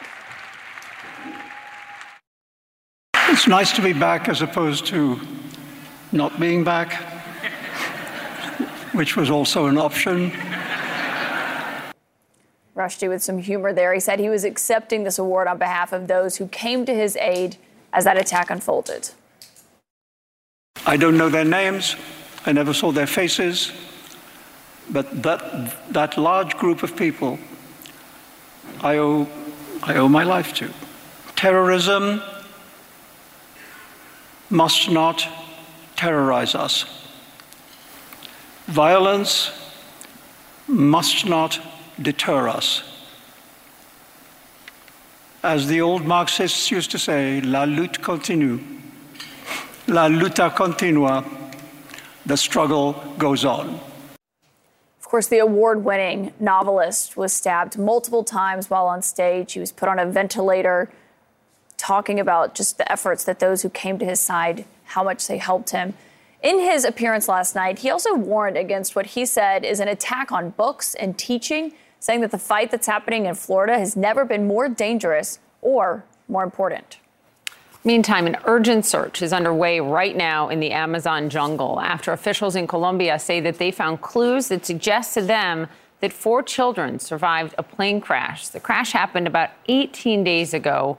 Three adults, including the pilot, were killed, but rescuers are using helicopters to search the area. They're also on the ground doing this search. The Colombian president tweeted on Wednesday that the children, who are as young as 11 months old and up to the age of 13, were found alive. But then he took that tweet down yesterday after government officials said they are waiting for proof. Let's go to Stefano Pozzebon. He is live in Colombia for us. And I think the key question this morning is what indications do they have that these children are alive? Yes, Poppy, that is uh, that is the main question. And uh, yesterday, late at night, uh, the Colombian army released a statement saying that their search and rescue teams uh, had found fresh footprints, uh, allegedly.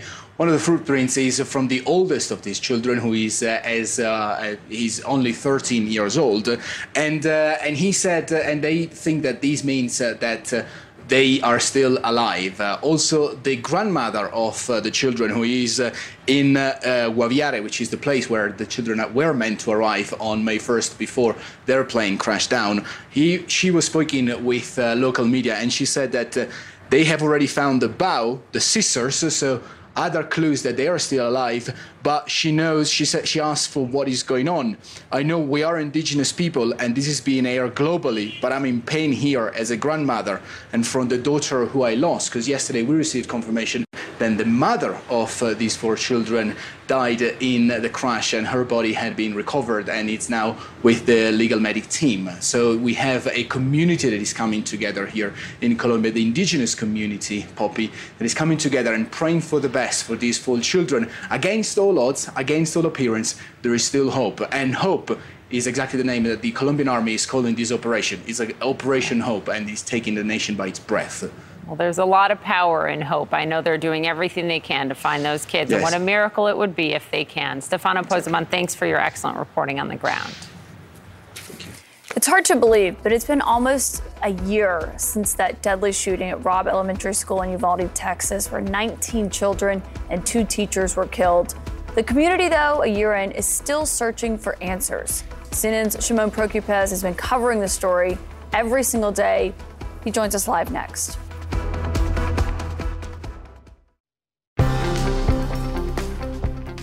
It's been almost a year, if you can believe it, since the deadly mass shooting at that elementary school in Uvalde, Texas. 19 children, two teachers were killed at Robb Elementary just days before Memorial Day 2022, and families were left with only memories of the loved ones they lost. And so many questions, right? And daily reminders that their lives will never be the same. What is your understanding of what went wrong that day? My understanding is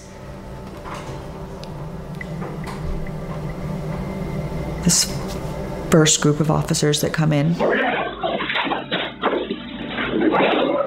they're shot at, they retreat, and they never go back in. They let children die in that classroom.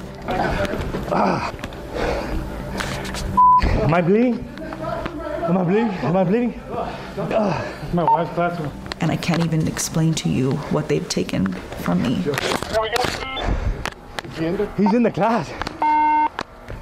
It's more than just lives. You know, maybe Lexi's gone immediately, but that's what they've taken from me those answers. Had they engaged immediately and my child is deceased, then I know in my heart that she wasn't scared very long. But because they waited so long, now I'll never know. I don't know if it was fast, and I don't know if it took 30, 40 minutes. And that's hard. That's hard to sit with. Unimaginable pain. And that was just a clip from this week's episode of The Whole Story with Anderson Cooper. So joining us now is our colleague and friend, CNN senior crime and justice correspondent Shimon Prokupecz. He and his team just won a Peabody Award and many others for their extensive coverage of this story. Shimon, thank you very sure. much. No, thank you. Um, you know, this is one of the most difficult and probably most, I don't know, just remarkable things that I have ever been part of, putting this hour together that will air on Sunday. Um, the families and just the pain and the continued pain that they're feeling. Um, because they're just not getting any answers. You know, you hear Lexi Rubio's mom there, Kim Rubio, talk about they just want to know if their kids suffered. The fact that they had to be in that classroom for so long with the gunman and police not barreling in and taking the gunman out, they just want to know did my kids suffer all that time?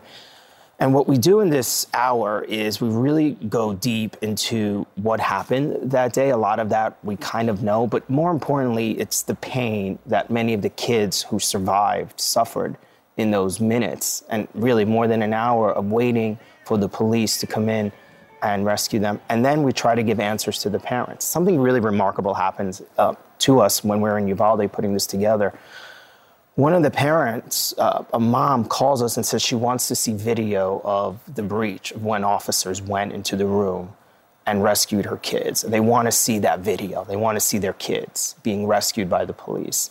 And we show them this video of their kids running out of the classroom as police break in, and you see their kids running through the hallway. One of them was shot in the leg. Um, another one uh, was just full of blood uh, from being in that classroom and the reaction from these parents and seeing that. They've been wanting to see this, and no one's been willing to share it with them. And so they come to us and they ask us to do this. I mean, it makes your stomach turn to hear Lexi's mom talking about that and just wanting to know what her final moments were like, which any parent deserves, I think.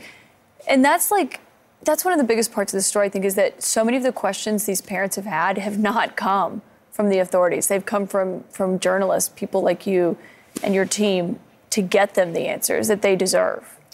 Yeah. What are the biggest questions they have still? Well, if their kids suffered, and also the other question is why has there been no accountability? You know, we're a year later, and their law enforcement officials are still pointing fingers at each other. And for these parents, they have to live in this community. They're still surrounded by many of the officers who failed them that day, by leaders in this community who failed them that day. They're not leaving these communities, they're staying there. And that's what's so difficult. And when you go to Uvalde and you walk around, you know, you, it's a small community. There are murals everywhere of the kids, pictures, photos. There are reminders, constant reminders of what happened that day. And it's just so difficult for these family members. Lexi Rubio's mother, um, Kim, there, it, there was a moment where we were having a conversation, and she says to me that basically she's just waiting to reach the finish line so she could see her daughter again. And it was so difficult to hear because she does have other children, but this is how much she misses her daughter. That this was her life. And her father, uh, you see there sitting next to Kim, is Felix, Felix Rubio. He's a sheriff's deputy that day. He's in the hallway as his daughter's inside that classroom wondering what's going on. He couldn't go in. He got there late, but by the time he got there, he couldn't go in to try and rescue her. And so we take a look at his day, that day in the hallway, outside the hallway. So you're going to see a lot of new video in, in this hour. Um, and it is the most powerful uh, hour that I have certainly ever been part of. And just to see the emotion of these families and to see what we as CNN, as journalists, are able to do to try to help them. And it's, it's really uh, something really special and just really difficult. It's, gonna, it's an emotional and just powerful, powerful hour. It's difficult to cover. So It has been the most difficult, Are so grateful for you, though. And, Thank you, guys.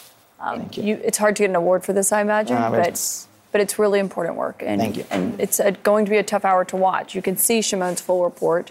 It's going to air this Sunday on the epi- this ep- this week's episode of the whole story with Anderson Cooper, 8 p.m. Sunday night. We'll be right back.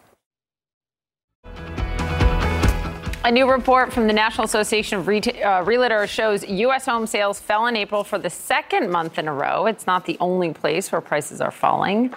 Our senior data reporter Harry Enten is here. Good Friday morning. Thank God. Wha- What's the number? Manhattan is sinking. Do you have any good news for us this I, morning? I think I do have some good news. All right, this morning's number is 1.7% because existing home sale prices in April dropped 1.7% from April of 2022. That's the largest yearly drop since 2012. And it's not the only place where we're seeing prices drop over the last year. Look at the average nation, nationwide gas price.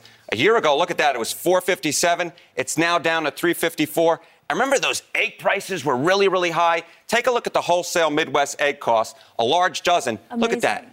It was 546 in December. Look where it is now. It's 94 cents. So we're seeing prices drop in a lot of different places. Okay, but if you're sitting inside 1600 Pennsylvania Avenue right now, you're inside the White House. Their frustration is that they see something like this, but it's not showing up in poll numbers. It's not showing up in how Americans view the economy. Has that changed at all? Yeah, I think it has changed. You know, Americans still view the economy negatively, but when you ask them, is the economy the nation's top problem? Look at this. Now it's 29%. That's a drop from October mm-hmm. of 2022 when it was 46% and mm-hmm. April of 2022 when it was 39%. So a clear drop there. What's replacing it on the list of issues? Well, here we go.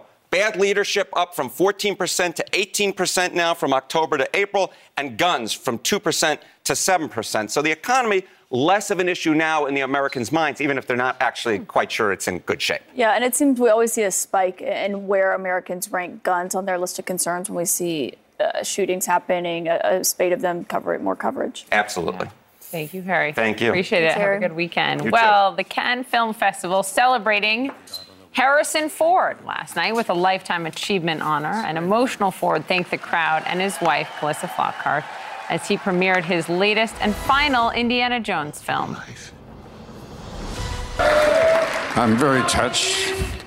I'm very moved by, by this. It, um, they say when you're about to die, you, you see your life flash uh, before your eyes. And I just saw my life flash before my eyes. A great part of my life, but not all of my life. I love you too. Thank you.